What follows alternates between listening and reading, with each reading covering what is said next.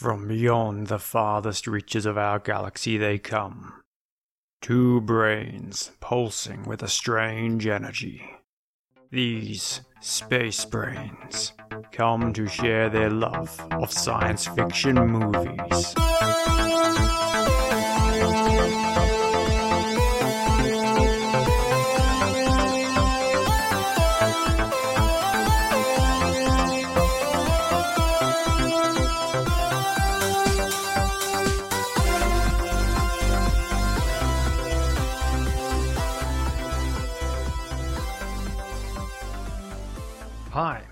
Welcome to Space Brains, the show where we joy watch sci fi movies and then talk about what was good and what was great.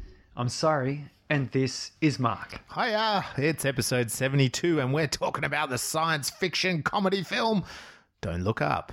Don't. It came out, Don't look up. or Look Up. Look up. Just look up. Don't Hashtag Look Up. Hashtag Don't Look Up. Hashtag don't look up. In this episode, we'll reveal what we thought about the film, the ins and outs of the narrative and the film language, plus a nice deep dive into a specific piece of science that the filmmakers are proposing. Don't Look Up was directed by Adam McKay, who also wrote this film with based on a story, sorry, that him and David Sirota came out came up with together. I didn't really quite word that properly. Sorry. Apologies. Apologies to Adam McKay and David. Sriracha, sriracha, you know, sriracha sauce. Oh, he's a bit spicy, this one. Spicy, David. Yeah, so turn back now if you haven't seen this film because we're going to get into all the spoilers. This is your warning. We're going deep. So, warning, warning, Warning. warning. Uh, this film is about a couple of low level astronomers who discover a massive comet that's going to cause extinction level event here on Earth. And they have to go on a basically a media circuit event, as we do in modern society, to try to convince us that we should pay attention to this end of the world doomsday comet. And what does society do, Surrey? We kind of ignore it. No, we take, you know, we, we take uh, perfect attention.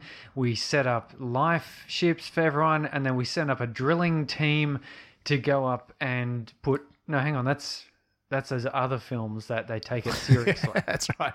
So this film took a bit of a comedy approach to the idea that yeah, the humans kind of don't really care. We're a bit selfish or a bit ignorant to this actual know. doomsday event. a frighteningly realistic approach at the moment. Like it's a It is. it's a pretty sharp film, and right right now, I think. I think because of COVID, uh, know, I found that this film, it's like, well, is it sort of about COVID? A lot of people online are talking that it's um, the way we're reacting uh, about climate change, that we're not reacting enough. Uh, and but I think you could really take the metaphor of this story in so many different ways of how we respond to things. Do we just stick our head in the sand, sorry, or do we actually want to change for the better? So, what was your number one takeaway from Don't Look Up? My number one takeaway from Don't Look Up is sometimes it's not good to have a celestial body named after you. No, that's right. Because normally when you It's discover a comet like doomsday. Halley, you Yeah. go, oh, look, uh, there's Halley's comet. Isn't that cool? People get to see it once in a lifetime event. Turns out the Debensky, Dubensky, yeah. De- Debansky, yeah, yeah, Debasky comet Dabasky. Dabasky. is also a once in a lifetime event. It is. So I yeah, sometimes you you don't want your name associated with it. Mm.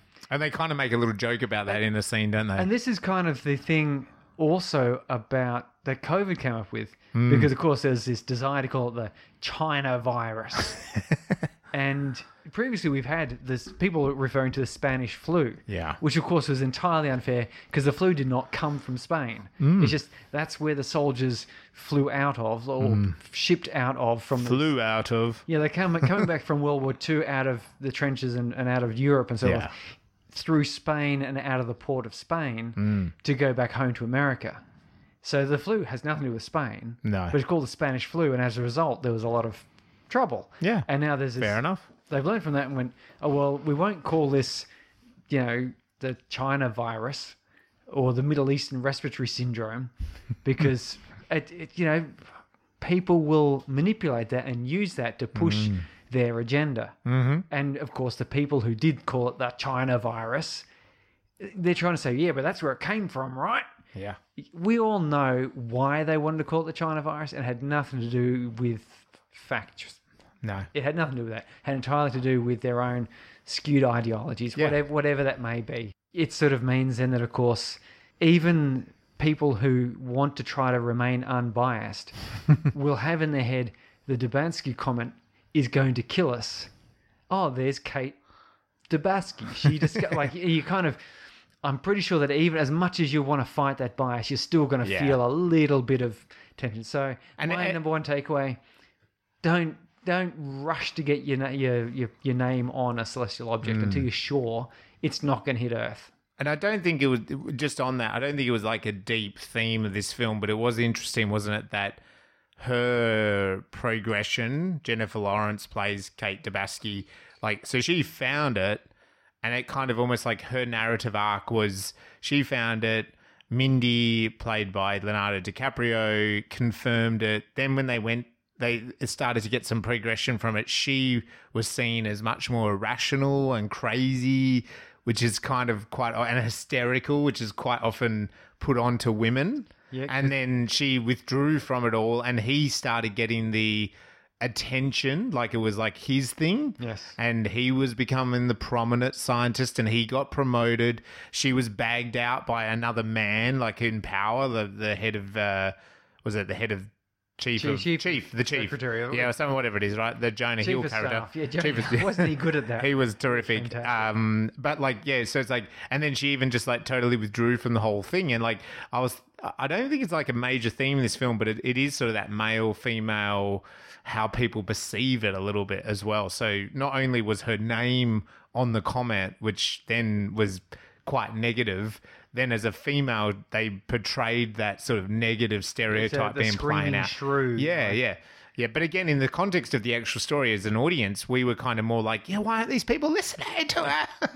I was. I mean, this is the kind of film that you're almost screaming at the television, like when you watch a sporting match and no one can hear you and no one's listening to you because you're screaming at a TV. You're like, this is ah. what this film does. Like, this film makes you want to go, oh my God, like, why aren't they listening to these people? And that's why this is such a great allusion to all of those other scientific facts, Yeah. which should like climate change, we should. to action. I know.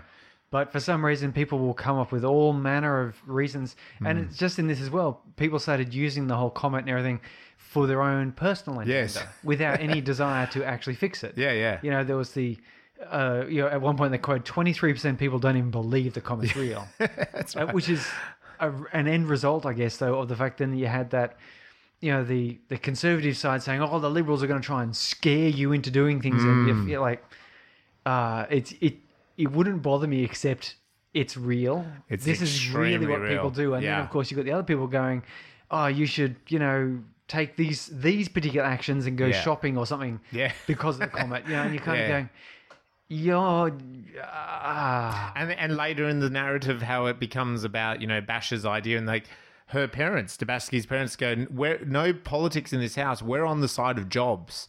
Like that's that's extremely. I mean, so you can really see that as extreme connection to climate change, right? Like Yeah. it's the same thing. Like Well, we have it in Australia majorly with climate change because we're a massive. Uh, we've we've got massive investments in coal still. And you know, even our prime ministers over the last ten years, when the rest of the you know parts of the world are really modifying their their energy consumption, even in Australia, we still have high prominent political figures going, yeah, but think of the jobs. Ah, like, don't you know? And that's always the old argument, isn't it? It's like, oh, but you know, if you shut down that coal mine, you're going to lose five hundred jobs. You know, what and you're gets like, me about that though is, and COVID has demonstrated this. Yeah. If we shut down that coal mine and we lost X jobs, how about what we just do is pay those people? Because What? if the government says, "Yeah, we're going to shut all that down," what about our jobs? We'll just pay you yeah, a wage, to until you, you know, um, get a new job. find something else. Yeah. And if that takes fifty years, okay, whatever. Yeah, we'll pay you for fifty years. Like done. Yeah. Like, why is that a problem? That's not a really I a know, problem. I Because then, of know. course, people go, who's going to pay for that? Well, you know, that's what we do as a society. We pull that's right. together and we help out and we want But it's not that much. when you- we when, want a planet that is healthy and good and we want to lead the way and build our technology because you know what we're not going to win through manufacturing yeah, But this is exactly the point. That sort of discussion Hmm. is fueled not by basic fact. Uh huh.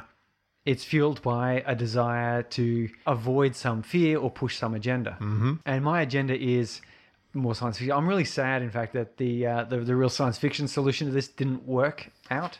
Mm. Because, quite frankly, I'm all for the, the massively science fiction solutions. Yeah, anyway. the- yeah. We'll get to that later, eh?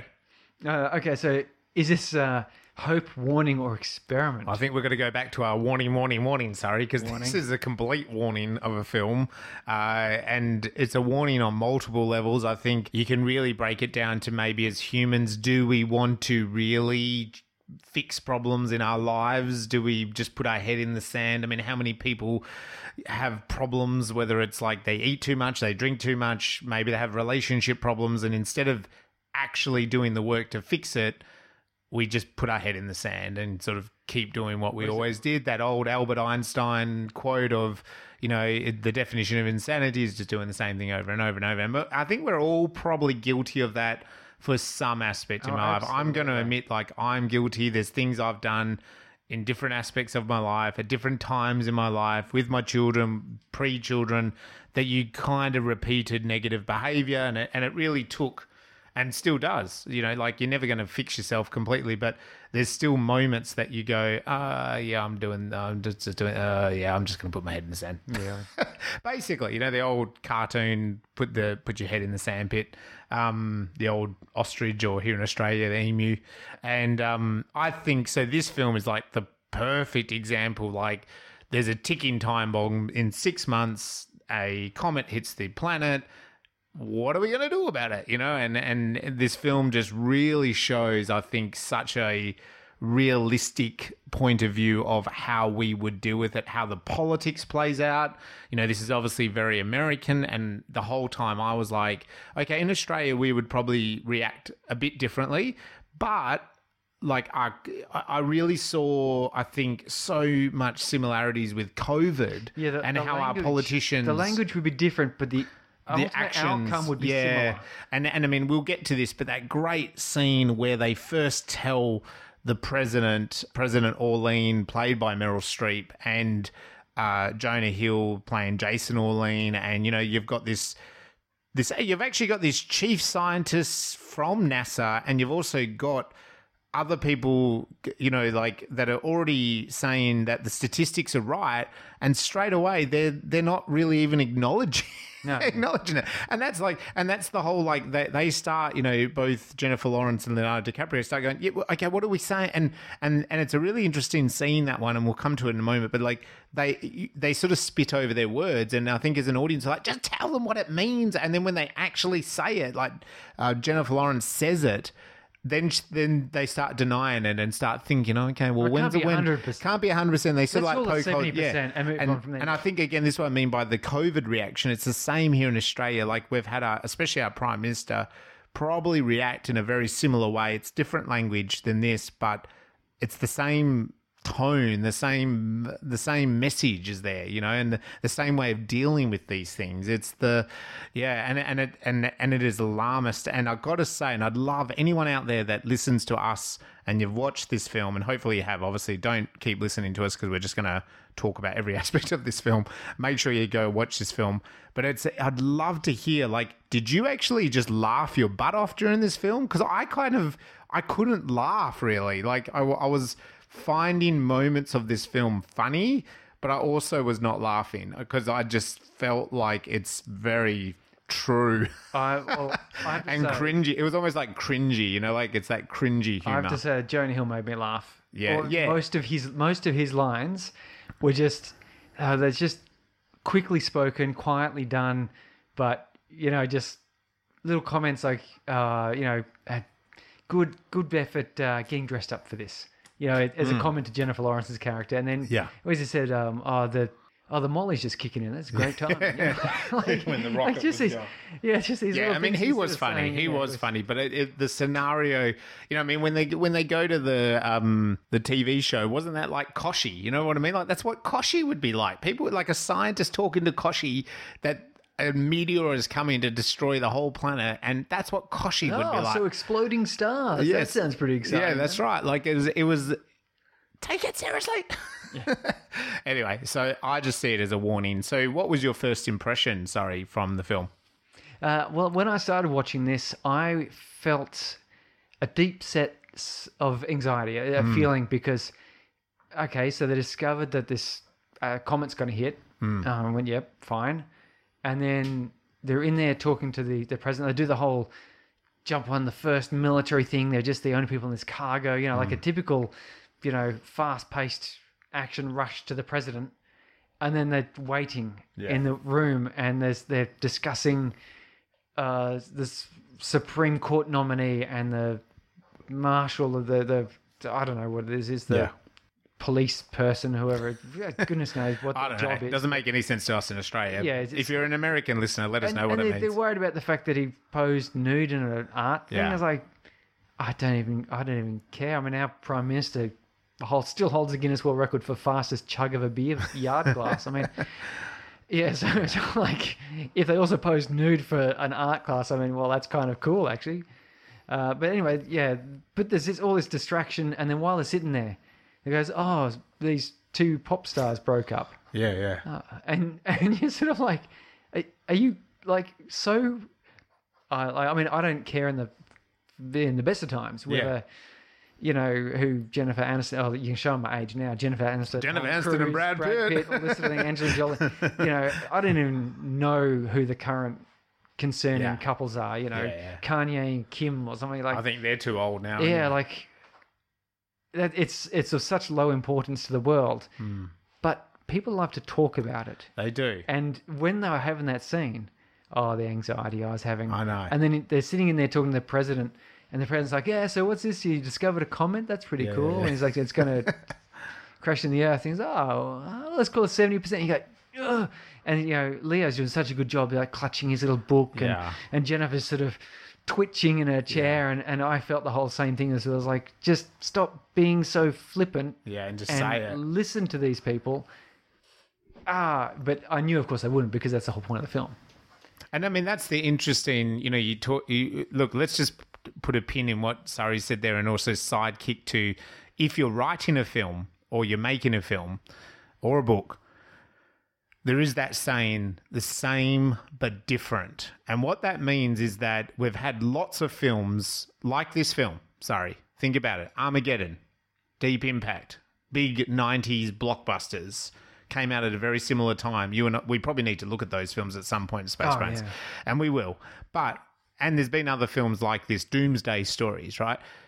So the same but different means that as a filmmaker or a scriptwriter or a novelist, you are going, okay, an end of the world film is cool, right? Like a, a meteor. We've already, but we've already done that. We've done the rescue So- the efforts, yeah. What's the same story but different? And so Adam McKay has come along and gone, well, what about if instead of, you know, the action story of Bruce Willis going up and drilling the meteorite and blowing it up and saving the day, what if it's like the scientists come along to say the story and no one pays any attention to it? Like that's the what if, right? And that's the point of difference. So this film has been done before, but not in this way. Before it's been done as in, you know, the terror of the end of the world, the comets coming, but we all pay attention to it and the American government come up with a great plan to solve the day, you know, or the world comes together, don't they? Yes.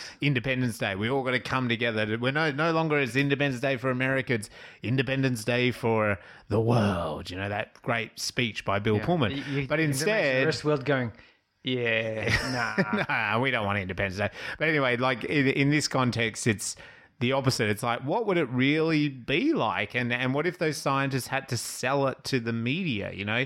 And um, so I, I thought this is a really great example. Like at the end of this as well, separately, uh, for those of you that want to write a film, this is a really cool example. Go out and watch Deep Impact, Armageddon, Independence Day, really big blockbusters. There's a whole bunch of other doomsday films. And then watch this one, and you will see how a writer has taken the same idea, the same concept, and then spun it on its head. All right, still the same thing, but he's taken the same concept and then written it from a different point of view. Mm. And it's and and it's very. I, I mean, I this film has thoroughly impressed me. This one. And how did it make you feel? Oh, the whole time anxious, terrified that this is way too close to home. And like I was saying before, I'd be I'd love to know like were you laughing? You were uh, laughing at Jonah Hill. I was it when Jonah Hill would like, cra- you know, say that. But were you cracked. laughing because there was comedy in other oh, bits? Oh yeah. Well, Like what about the Jennifer Lawrence? Wasn't it funny the Jennifer Lawrence story? How like you said they were waiting at the White House and the guy charged them for the crackers, right? but the, that but that's not the funny bit. The funny bit actually is that she keeps bringing it back up. She keeps can't figure out. like she's like, why would he? He's he works at the Pentagon. And like no one answers her questions. It's just her ranting. And then at the end, when she's with her boyfriend, she like Well, goes, see- she tells the story, and he's like, "Yeah, that's kind of funny." Like he doesn't even really care. See, that's Like- it's, it's kind of a B story and it's maybe a C Yeah. story to this. It's, Yeah, at it's least. it's following this theme of why is this person acting in a way that seems so difficult to fathom? yeah. Like, why did he charge him? Like, not a small amount either. No, It 20 ten 10 dollars each, and like, Yeah. and the other guy he didn't have change, so he took us fifty Yeah. from him. So he got seventy dollars. Yeah. For, For free, free. crackers. and then he he didn't even mention like he wasn't Yeah, yeah. And so again that that is that underlying of you know our society is such that there will be people that will just act in seemingly unknowable ways and and even Jonah Hill, right? Like, I- I mean, what he says is is like that. Like in another movie, a Seth Rogen comedy, whatever. Like it's funny. Like it, and uh, Adam McKay made Anchorman and the other guys and uh, Step Brothers. Like a lot of those kind of comedies, you could put Jonah Hill saying these lines in those films, and it'd be like, oh, that's really funny. But also, like he's he's basically just a dick to Jennifer Lawrence. Oh, like like all those comments are funny, but he's also just an asshole to her the whole time, and no one stops him. No one like pulls him up or anything, right? Like they just allow him to be a dick to her, um, and uh, and he is. He's just like pretty much awful to. like the whole film, like he never stops being awful to her. So um, it, it is a funny thing. So yeah, I felt anxious and terrified and I kind of loved it, but I, I loved what Adam McKay did in this because I was having that reaction the whole time. And I'll, yeah, I'll come back to it a bit later, but you notice that we had these moments in the film, and then there was those cut to what is very traditional in a documentary B roll. So it was like when we were having some of these scenes end, he cut to ants, Yeah. hippopotamuses, uh, a tribal really man noticed canoeing. You know, like depending on the scene, it would cut to, for example, when it was uh, the scientists trying to do things, it was all of that natural world type Yeah. stuff. Then when it was the bash life, yep, bash life. I mean, yeah, I know. you, no, no one proofread that and went, "Do you really want to call this the bash life?" Well, yeah. But then it was it was scenes of um, you know, cities and consumption and Yeah. technology, you know, robots and that sort of thing. And so it was kind of doing you know a bit of a contrasty thing that or priming. You know, what, do you call it? The um, you know neurological priming to, Yeah. to get you to sort of thinking along certain ways. And I don't think it was showing that the the natural life and it was the good. And No, no, the, the other no. side was the bad. No, no, It was just saying these are two two sides of the same Yeah. planet Yeah. because they- weren't bad scenes. They was just uh, scenes like you know of a, um, you know, a, a set of traffic intersection. it was everyday life, I thought. That's yeah, kind of how I looked at it. and, yeah. and people refilling their cars, and then like a, a baby crying, Yeah. and then a, you know, someone eating a pizza or I, th- something. I, th- I think to me it was like those moments were pauses and reflections for the audience to realize that if we don't do anything, this is what we lose. Hmm. Because very like when they had that scene with the president, I think that was the first time after that cut, and it was like a a humming, a beautiful hummingbird. Really close up, doing its thing, and then I think maybe a um maybe the ocean or something, and and then it was like um a forest with an ant, you know, like what? And yeah, so so I think it felt like you know by not doing anything, you're not just destroying the human race, you're destroying all of this. And then and then later it was similar, like when it did the bash thing, and it was the arguments of that. It was like cut to, yeah, you're right. Like it wasn't saying humanity was bad. It wasn't showing us pollution. It was just showing us like a huge, you know, intersection of buildings and people crossing the street and a baby, like, you know, a brand new baby crying. It's like, yeah, again, if you do nothing, this is again is what we're losing, you know. But it was great reflection moments to me. So yeah, I loved the viewing experience. I, I wanted this film to continue, you know, like, and that's a really good thing. Like, Yeah. it, it kept pulling me along. Um, so that that was really cool. So, had you seen this film before, Surrey? No, no, I've I've heard a few things about it. People talking about it. Some people saying that they didn't like it. I can see it as a polarizing film. Yeah. Some people would say, yeah, no, this is just irritating. Yeah. Like, yeah, that set, feeling of anxiety throughout. Like, Yeah, I, yeah, I've read yeah. someone was saying it, it pissed. It was a movie. It was pissing me off because it's like the filmmakers assumed that the whole world had become totally stupid. Yeah. Except I was sort of going, I think you're trying. You're in denial Yeah, yeah. because I think they kind of hammed it up a little bit, Hmm. but it didn't feel totally unnatural. Like, you could see those sorts of things occurring. And it's not saying it's actually not saying the whole world is stupid. It's just actually saying the people in power are stupid in a way. Like Well, yeah, they can. You know, they and they, the media, like the way the media they want it. to stay in power. and, yeah, like they're going to influence the narrative and. And like I said, like uh, that show that he goes on, to me, I could see Kochie it'd be oh, the, the, same. the morning like, bite. Yeah, that, yeah, like that kind of morning show, and you're trying to like tell sell them that the world's going to end. You know? yeah. Because I've I've seen it occasionally. I I basically don't watch TV anymore because No, of no, I- these things. I don't watch Streaming that sort of services only because I can do it on demand. Hashtag Netflix if you're out there, you want to sponsor Space Brains. yeah, yeah. joking, but not joking. Not joking, but not joking. Hashtag. yeah. Uh, urge everyone else listening to this podcast just stop watching TV because Apart from will- the streaming services like Netflix. well, yeah, I'm, that's not TV. I'm, I'm doing commercial television because yeah, Netflix isn't selling you out to commercials. No, they're just They- selling you out to Netflix. They're they're just gluing your eyes to Netflix for money, which is what I want. I want to pay them money to get things in my eyeballs, not pay them my attention so they can cram garbage into me. You know, like Yeah, this. yeah. I want to pay for my garbage. Is what I'm I, saying. I want to pay for them to cram more films like this film into my eyeballs. Yes, you know, because like, I can yeah, choose. I'm the- happy with that. I can choose the consumption of garbage I, I get. Yeah. So anyway, um, tell me, did you have a favorite scene? that president scene at the start is pretty powerful, isn't it? Um, I think it's also like that, there's a really magical moment later in the film when the comet is actually in the sky and they sort of spot it.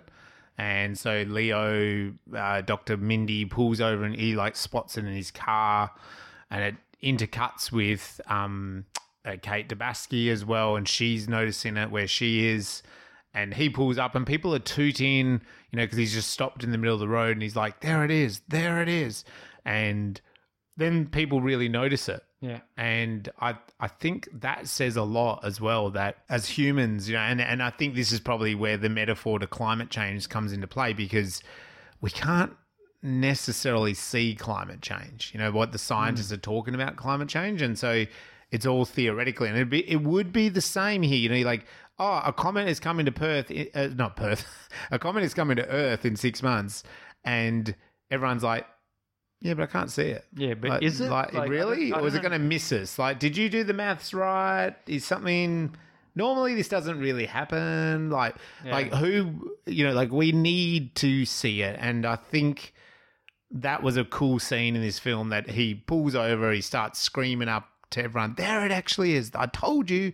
And and people actually get out of their cars and they kind of look, and there's a bit of a magical moment there that that oh, the reality sinks in that here it is. Like it's actually there in the sky. We can really see It it. becomes you know? a significant movement. Yeah, and and likewise, I think about ten minutes later in the film, Jonah Hill and the president are trying to do a real speech to rednecks, and like one of the rednecks looks up and goes, "Hey, they lied to us," because it actually is there because they were hashtagging "Don't uh, don't look up, don't look up, like don't look up at the sky." And but anyway, like he suddenly realizes a couple of months after this realization that actually it is in the sky, you know, and uh, so that's kind of the irony of yeah, we need to see it, and more so for people to But, but believe isn't it. that funny that just the uh, black and white opposites, and and we, Yeah. we have that in Australian politics too. That Yeah.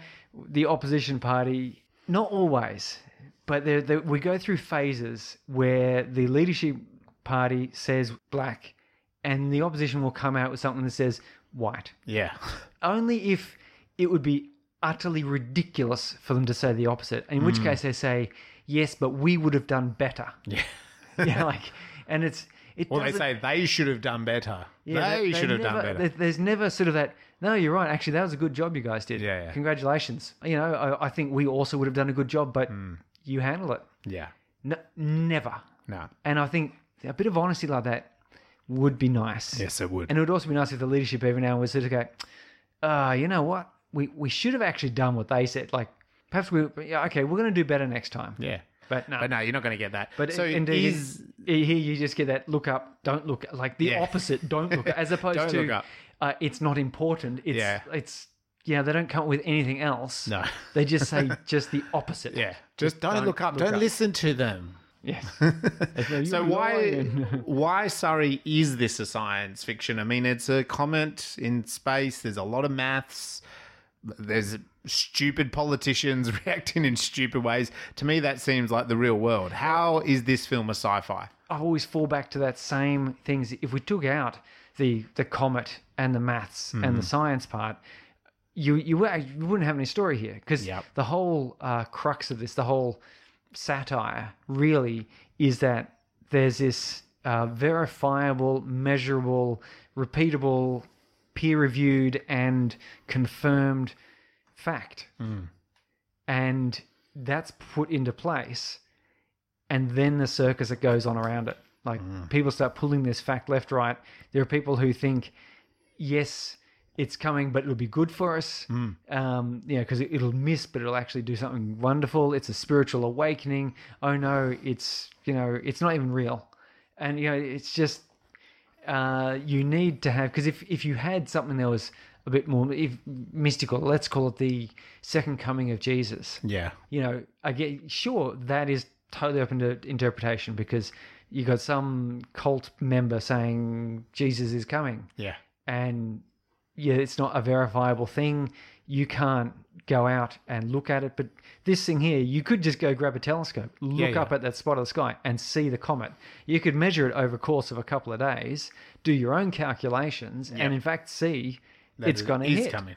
you know, like, and they, they said, yep, um, you know, NASA did it, and the, the the president got some, you know, Ivy League people because apparently their maths is better, Yeah. uh, or different somehow, but they confirmed it. Yeah. And so the science in this is pivotal to the the satire and to the drama and tension Mm. without having a an empirical scientific basis you wouldn't be able to have this humor Fair or enough. this the, the movie itself would just there would be nothing Yeah. It'd fold. because what would you be trying to convince you'd be trying to convince the the president that uh, you know Tom Cruise is actually getting back with Penelope Cruz yeah. Right. And like you know this is a major thing and it is it's like oh does that mean he's left scientology oh whoa well, this is a scandal you know Yeah. like but it doesn't have the gravitas does it No, it Like, doesn't. because nobody cares Yes. and it if it's true or if it's false it ultimately means nothing Mm. but uh, comet hitting the earth true or false that's meaningful Yeah.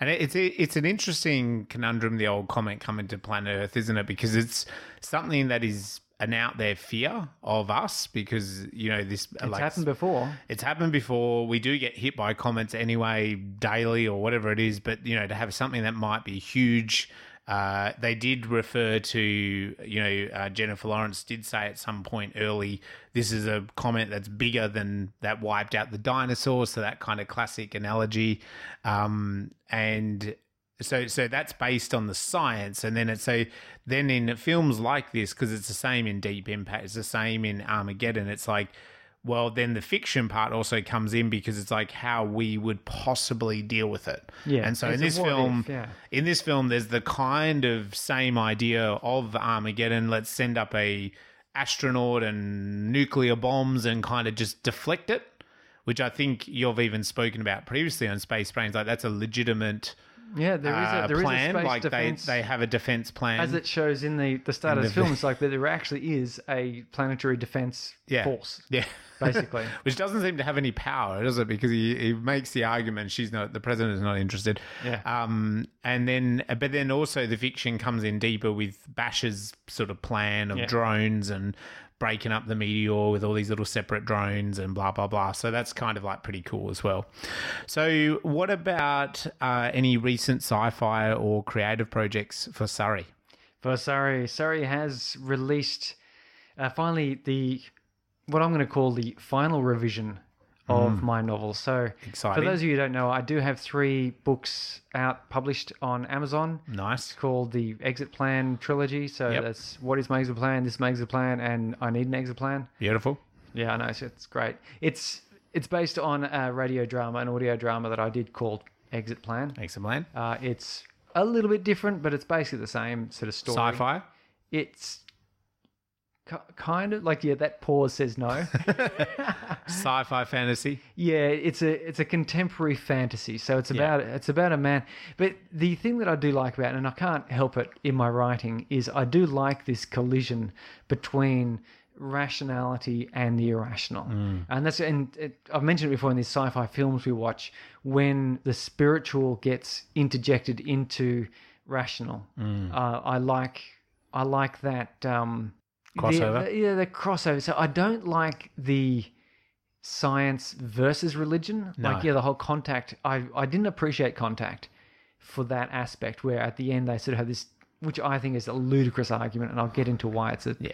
When we do contact, when we do contact, but but I do like the fact that in contact, um, the the, the Julia, what's the name? The the mate, the act the actress woman with that really strong Southern accent. She was in Silence of the Lambs. Yes. Oh, goodness. Julianne Moore or No, something. it's not, no, no, um, it's not Julianne Moore. Um, well, I don't know. Who is that? keep talking If your name is Julianne Moore, get in touch with me and let me know. no, Julianne do. Moore is a big actor as well, okay. but not not from Contact. Um, you know but anyway like it's it's cool in that she's forced to maybe consider that there is um a perspective view like there, there is a Jodie Foster. Jodie Foster yes she, she has to consider that reality may not always be as objective as she wants yeah. like sometimes there is a bit of subjectivity involved. Uh, and in my book, I have a similar thing where I've got the main character. Is oh, let's face it, it's me. Uh, he's not entirely me, but he's a bit more of a dick than I am. And According he, to he you, has, he has to face a bit of magic and like this monster he witnesses, which makes no sense. so that's what you've written before. I've and written- currently you're Get- Well, I revised it and did a re-revision. Ah, you've done a revision That's been that. released now, and I'm actually Ah. advertising it on Amazon at the moment. right. Okay. So awesome. So there's a new version, new edition. see what sort of crap I write. well, not crap at all. And and, and uh, I'm actually now revising. I've got about four other novels sitting on my hard drive that I'm revising. I'm going to re-release Mm. Definitely. now. Get your creative projects out there, people. Yes, There's no point in them having on a hard drive collecting Oh. digital dust. and I've got I've got a list of sci-fi ideas that I want to do. Yeah, awesome. Uh, and yourself, what, what have you been up to? Uh, well, my film Harold the Plumber has gone out. It was selected for the Perth Independent Film Festival. Uh, I've got to, I do have to sit down and enter it into a few other festivals, but yeah, so that's heading out on the film festival circuit.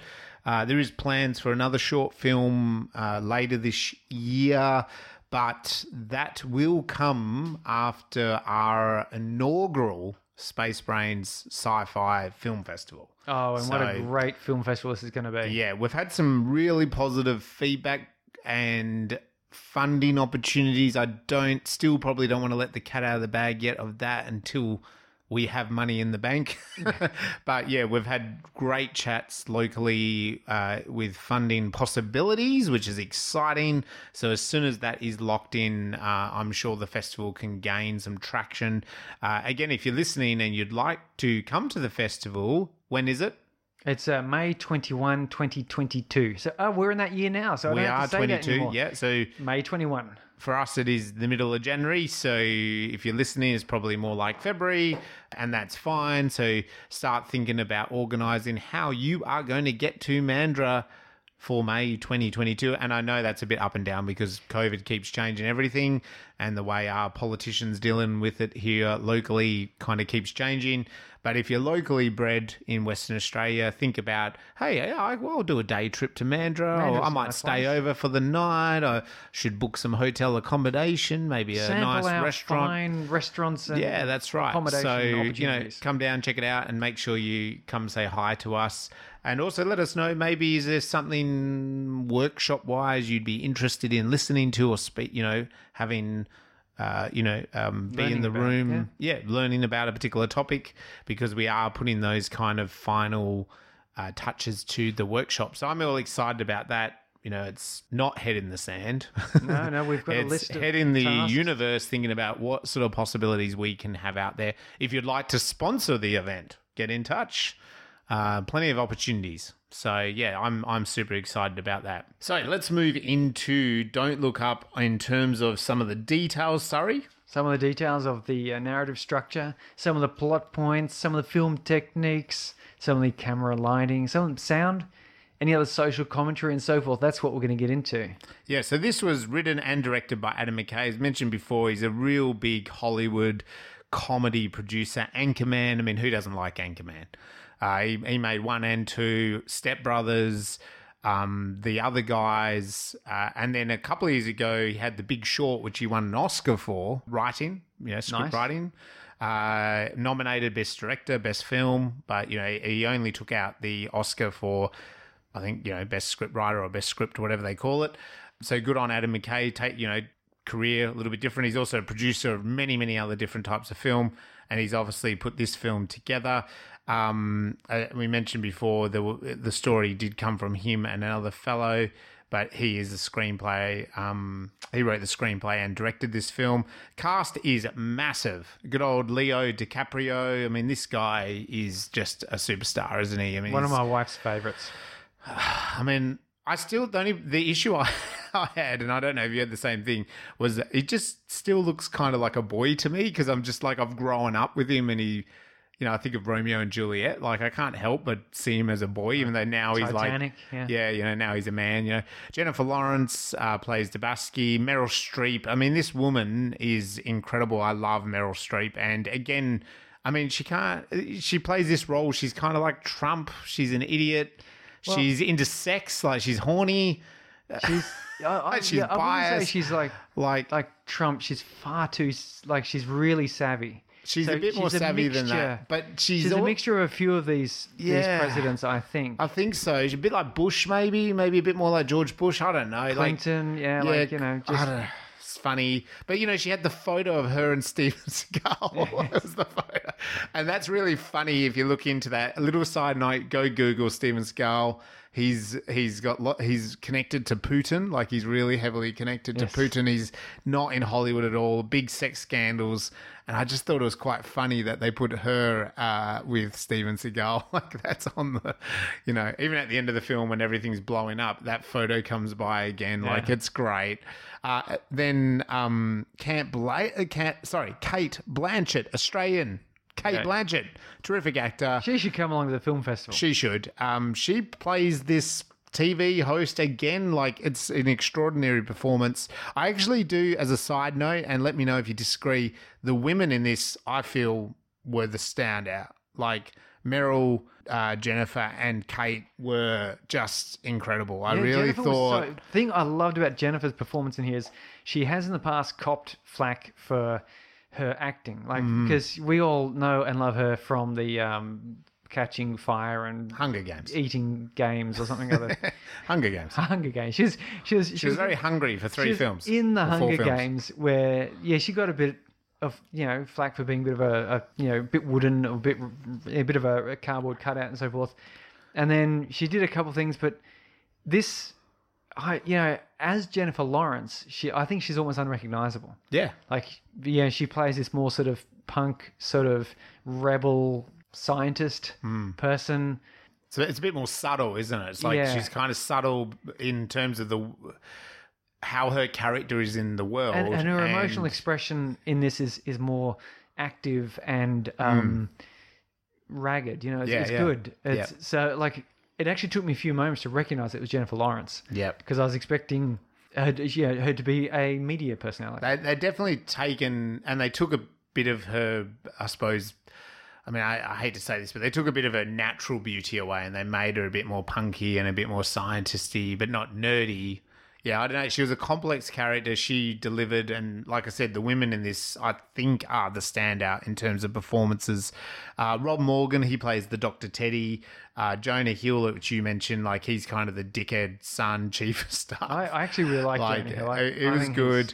um. Mark Rylance played that Peter Isherwell, which was he was cool. Was he the same guy who, who was in Ready Player One, the the nerd main character who ran the He's Second World? famous. He won an Oscar for Bridge of Spies, which and he also won a. He did that in theatre in Britain. Um, so he, he he he did the same role in the theatre play and then in the Steven Spielberg film, and he won an Oscar for that. He was really cool um, because he was kind of creepy and sophisticated, and then also business-like. Which then when uh, Mindy pulls him up on being a businessman, he takes a really high offense to it, doesn't he? Um, Timothée Chalamet plays Yule. Tyler Perry plays Jack Bremmer. Ron Perlman. Who doesn't like a bit of Ron Perlman? Hey, Sorry, he plays the crazy racist Oh, was he not great? astronaut. and everyone keeps going, oh, it's a different generation. yeah, oh, I liked that, you know. I, I got a little note in my notes, notes here. Ron Perlman shouting at kids. no. It's, and he's just like, he starts being quite racist and then they're like, it's a different generation. Well, like, the funny I thing I that. thought though, going up in that shuttle, it was kind of racist, not racist. You know, it was like that. You know, there's a lot of white men down there doing great work, and you're like, okay, that's kind of. I wouldn't say that he's being, uh, you know, purposefully sexist. Like he's not trying to make a point. Yeah. That would be a generational thing. Like that's the language that he would use. yes, definitely. But then he went, yeah, when uh, I want to, yeah, you know, thank the Indians. Yeah. You know, both the uh, the the curry and with the elephants and so forth, and the ones with the bows and the arrows. You know, I'm like, why don't they ever team up? You know? Wouldn't that be great? You know? like so, it's like he's kind of he has this weird external sort of um, view, which is like racist in the way that it segregates, but Yeah. he's just kind of, and then he starts to say something about, and then the gay men, and he like cuts off, like they cut him off, you know. Yeah. You just think, I wanted to hear what he had to say because Yeah.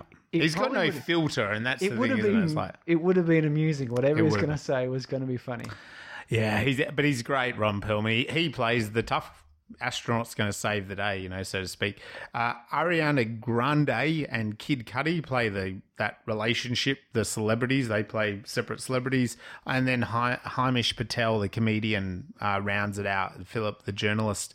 This was filmed in the USA. Oh, he was he was Halliday. Mm. Who's Ready that? Player One? Who's that? Uh, Yeah, because I reckon that was the Mark voice. Rylance. That strange sort of voice like this that he spoke with. And he's playing he's playing a weird version of Steve Jobs, Bill It's the same Gates, character, isn't Zuckerberg. It's that same guy. A slightly less human yeah. character Yeah. version of the same one from Ready Player One. Yeah. Okay. I'm Who's- glad I got that satisfied because I, I, I annoy my wife every night. We watch a movie or something. I go, that guy. Oh, where do I, know the voice. well, like, and I look it up and I go, oh, he's from that the Unicorn Shop. Yeah, and he's the BFG. That's He's not from the Unicorn Shop. The guy I was thinking about. Yeah, but he's he's the BFG. The as well. BFG, yeah. yeah. So yeah, and that that rounds out the thing. This was filmed obviously in the USA. Uh, huge budget from Netflix of seventy five mil. So this was a Netflix film uh, created for Netflix. Obviously, That must have largely gone to the stars and the cast. yeah. because you can't get, uh, you know, Ari- Ariana Grande and Ron Perlman and Jennifer Lawrence. I mean, Jennifer Lawrence, what did she get paid for Passengers? Like twenty million or something. Yeah, she got paid double what Andy Yeah. did, didn't she? Um, yeah, uh, Chris Pratt. Chris Andy, yeah, poor old Chris had to, he had to put up with just ten million. just ten million of like. Yeah, he wasn't I as can't well even known. conceive of that sort of thing. Anyway, So, look, we're going to break down the narrative into some of the key parts. Uh, not go through obviously every scene or anything. This is a two-hour and twenty-minute film. If you if you haven't watched it, and you should have watched it by now, but if you haven't, pr- buckle down, give yourself enough time. I didn't give myself enough time when I sat down. I thought it was a little bit shorter, but we do like to break the narrative down with some common elements that you can find from all good story and script writing teachers. These come from people like Campbell, Snyder, McPhee, and Field, McKee. plus many others, uh, where basically there's a three act structure so beginning middle end and then they those acts get broken down into what we call beats or scenes or particular moments Yeah, so we have Act One, of course, uh, and we'll be nice and brief in this. But Act One is the opening image. It states a bit of a theme. It gets all your characters sorted out, so you get an idea of who they are, what they're trying to do, what their problems are, and then we end up with this catalyst moment, this inciting incident, this um, question that gets asked, which we're hoping the film will answer. Yep. Or it's a, a promise of a you know a, introduces the premise. The promise of the premise is what comes out. It's got to shake the world up. But this is the bit which says, "Hey, here's kind of what's going to happen. Get ready." yeah. and whether and sometimes it's a false inciting incident like you think ah this is going to be a murder mystery and it turns out no it's an action Yeah. romance Yeah. um, but most often you you do at that point have an idea of what this film is going to be Yeah. and the films that you tend to get up and walk out on are usually the ones that don't introduce this catalyst at the right point That's right. I was going to say early enough, but well, yeah, if, if you're walking out, they haven't done it early enough. Yep. Some films it's a little bit later, some films a bit early, some as early as like 10 minutes, sometimes it's like 17, 18 minutes. Some it can be even the half hour mark if it's a one of these slow burn building sort of a thing. But that being said, the catalyst will introduce a question that the main characters have to answer. They go, Hmm. Are we going to take action A or action B? Are we Yeah. going to continue this film or does the story end here? And of course, we know this story continues, but it's important, like, it's a part of the character and the story as to why they make that decision. Uh, But that that is why it has to happen early, sorry, because if it doesn't happen, if it happens too late, you are walking out because you've kind of like, well, where is this going? You Yeah. know, so it does. I mean, whether it's ten minutes or twelve minutes or twenty minutes, kind of does depend a bit. But but it needs to happen early enough because if it doesn't, we the audience are kind of going, well, where is this going? Like you're kind of drawing out that introduction too much. Well, see, I, I think Cosmos, we did a previous episode, is Yeah. an example where the, the catalyst, catalyst moment was kind of stretched and staggered over a longer period. Yes. Because that movie was, uh, I, I could call it a hockey stick movie. You know, it starts with a, a flat trajectory coming Yeah, in, it sort yeah. of builds, builds, builds. And then when it hits a certain critical moment in the second, the, the, the final third of the film, it just ramps whew, straight to the universe, like to the ceiling yeah. and and so it's appropriate to draw that chaos out. Some films it's really early on, like you Yeah. get your, your kids movies in particular. Yeah, yeah. They'll whack that in from ten minutes to twelve minutes because you, you know you're looking for something snappy and easy and accessible. Act two. Yeah, Act Two, we get into possibly like where what are the characters going to be doing with about this catalyst. Um, you know, what's their plan? This quite often leads into what they call the fun and games, meaning the like you know, okay, if we're deciding to do this path, well then, hey, what's all the fun on that path? You know, if there's a bomb on the bus, well, what are we doing about the bomb on the bus? You know, um, if we need to save the princess in the castle and we've got to go through the forest and the desert and swim the big, greatest ocean that ever li- ever existed, you know, like okay, well, we're going on that journey, you know. So, um, if we all got so drunk last night we don't remember what happened, and then we've got to recount what we did last night, this is the fun and games part. Yes. So the fun and games is quite often like the trailer. It's the character investigating it during these fun and games. Um, as I said, it could be a comedy, so it's like a bit jovial or jovial, but it could also be action-packed stuff, you know, bomb on the bus stuff. Um, and we also have a bit of B story rolling out. This could be love interest or friendship or some other theme that's being investigated. And this all heads to the midpoint. So the midpoint is exactly halfway through the story. Um, and the midpoint can either be a bit of an upper or a downer, which then leads the character down a path. And traditionally, down that path, things get worse. So even if the midpoint was a bit of a positive, from here, things are thrown at the character. And quite often, these are called the bad guys close in, all is lost, the dark night of the soul. And that all leads to a break into the third moment. Uh, even if it's a positive, upbeat moment, then things start going bad. If it's a negative midpoint, then things kind of get even worse for the character. Um, so, you know, if it's an action film, it's very obvious. It's kind of the bad guys literally closing in. If it's a, It's when a- James Bond gets captured. yeah, you know, In, and in most James Bonds, he gets captured at some point. yep, and this usually would be this he's- part, the two thirds of He's the been film. doing the infiltration, everything's going Yeah. great. And then at some point in the middle, he'll get captured, Yeah. or his friend will get captured, or something. That's right. That's and it. Just then, when he, and that's for James Bond, that's not a big deal. He can escape being captured, right? So he starts getting out of it, and then it turns the bad guys closing in. Is that his partner or the person he trusted?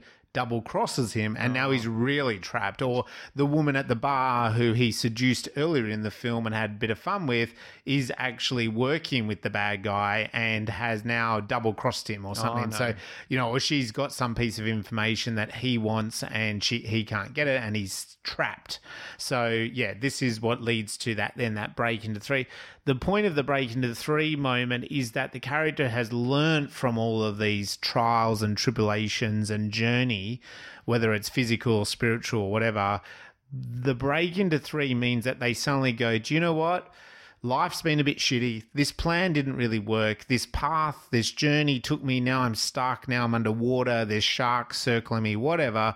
The bomb has exploded. The bus, I failed. But what I do now means we move into the third act. Yes. And so if they just did just give up and laid down and died or rolled over and said, that's it, I give up on my James Bond goes, right, that's it, I don't want to be an agent anymore, that would be the end of the story. But they don't, do they? They quite often then come up with a new plan, and that's where we head into the third act. The third act, of course, is the finale, and we have uh, classically it'll be a plan being hatched. Like we've come from that dark point where Yep. it's like everything's all crap. There's been some little inspiration, and then they go, "Oh, you know what? There is this one chance." Yes.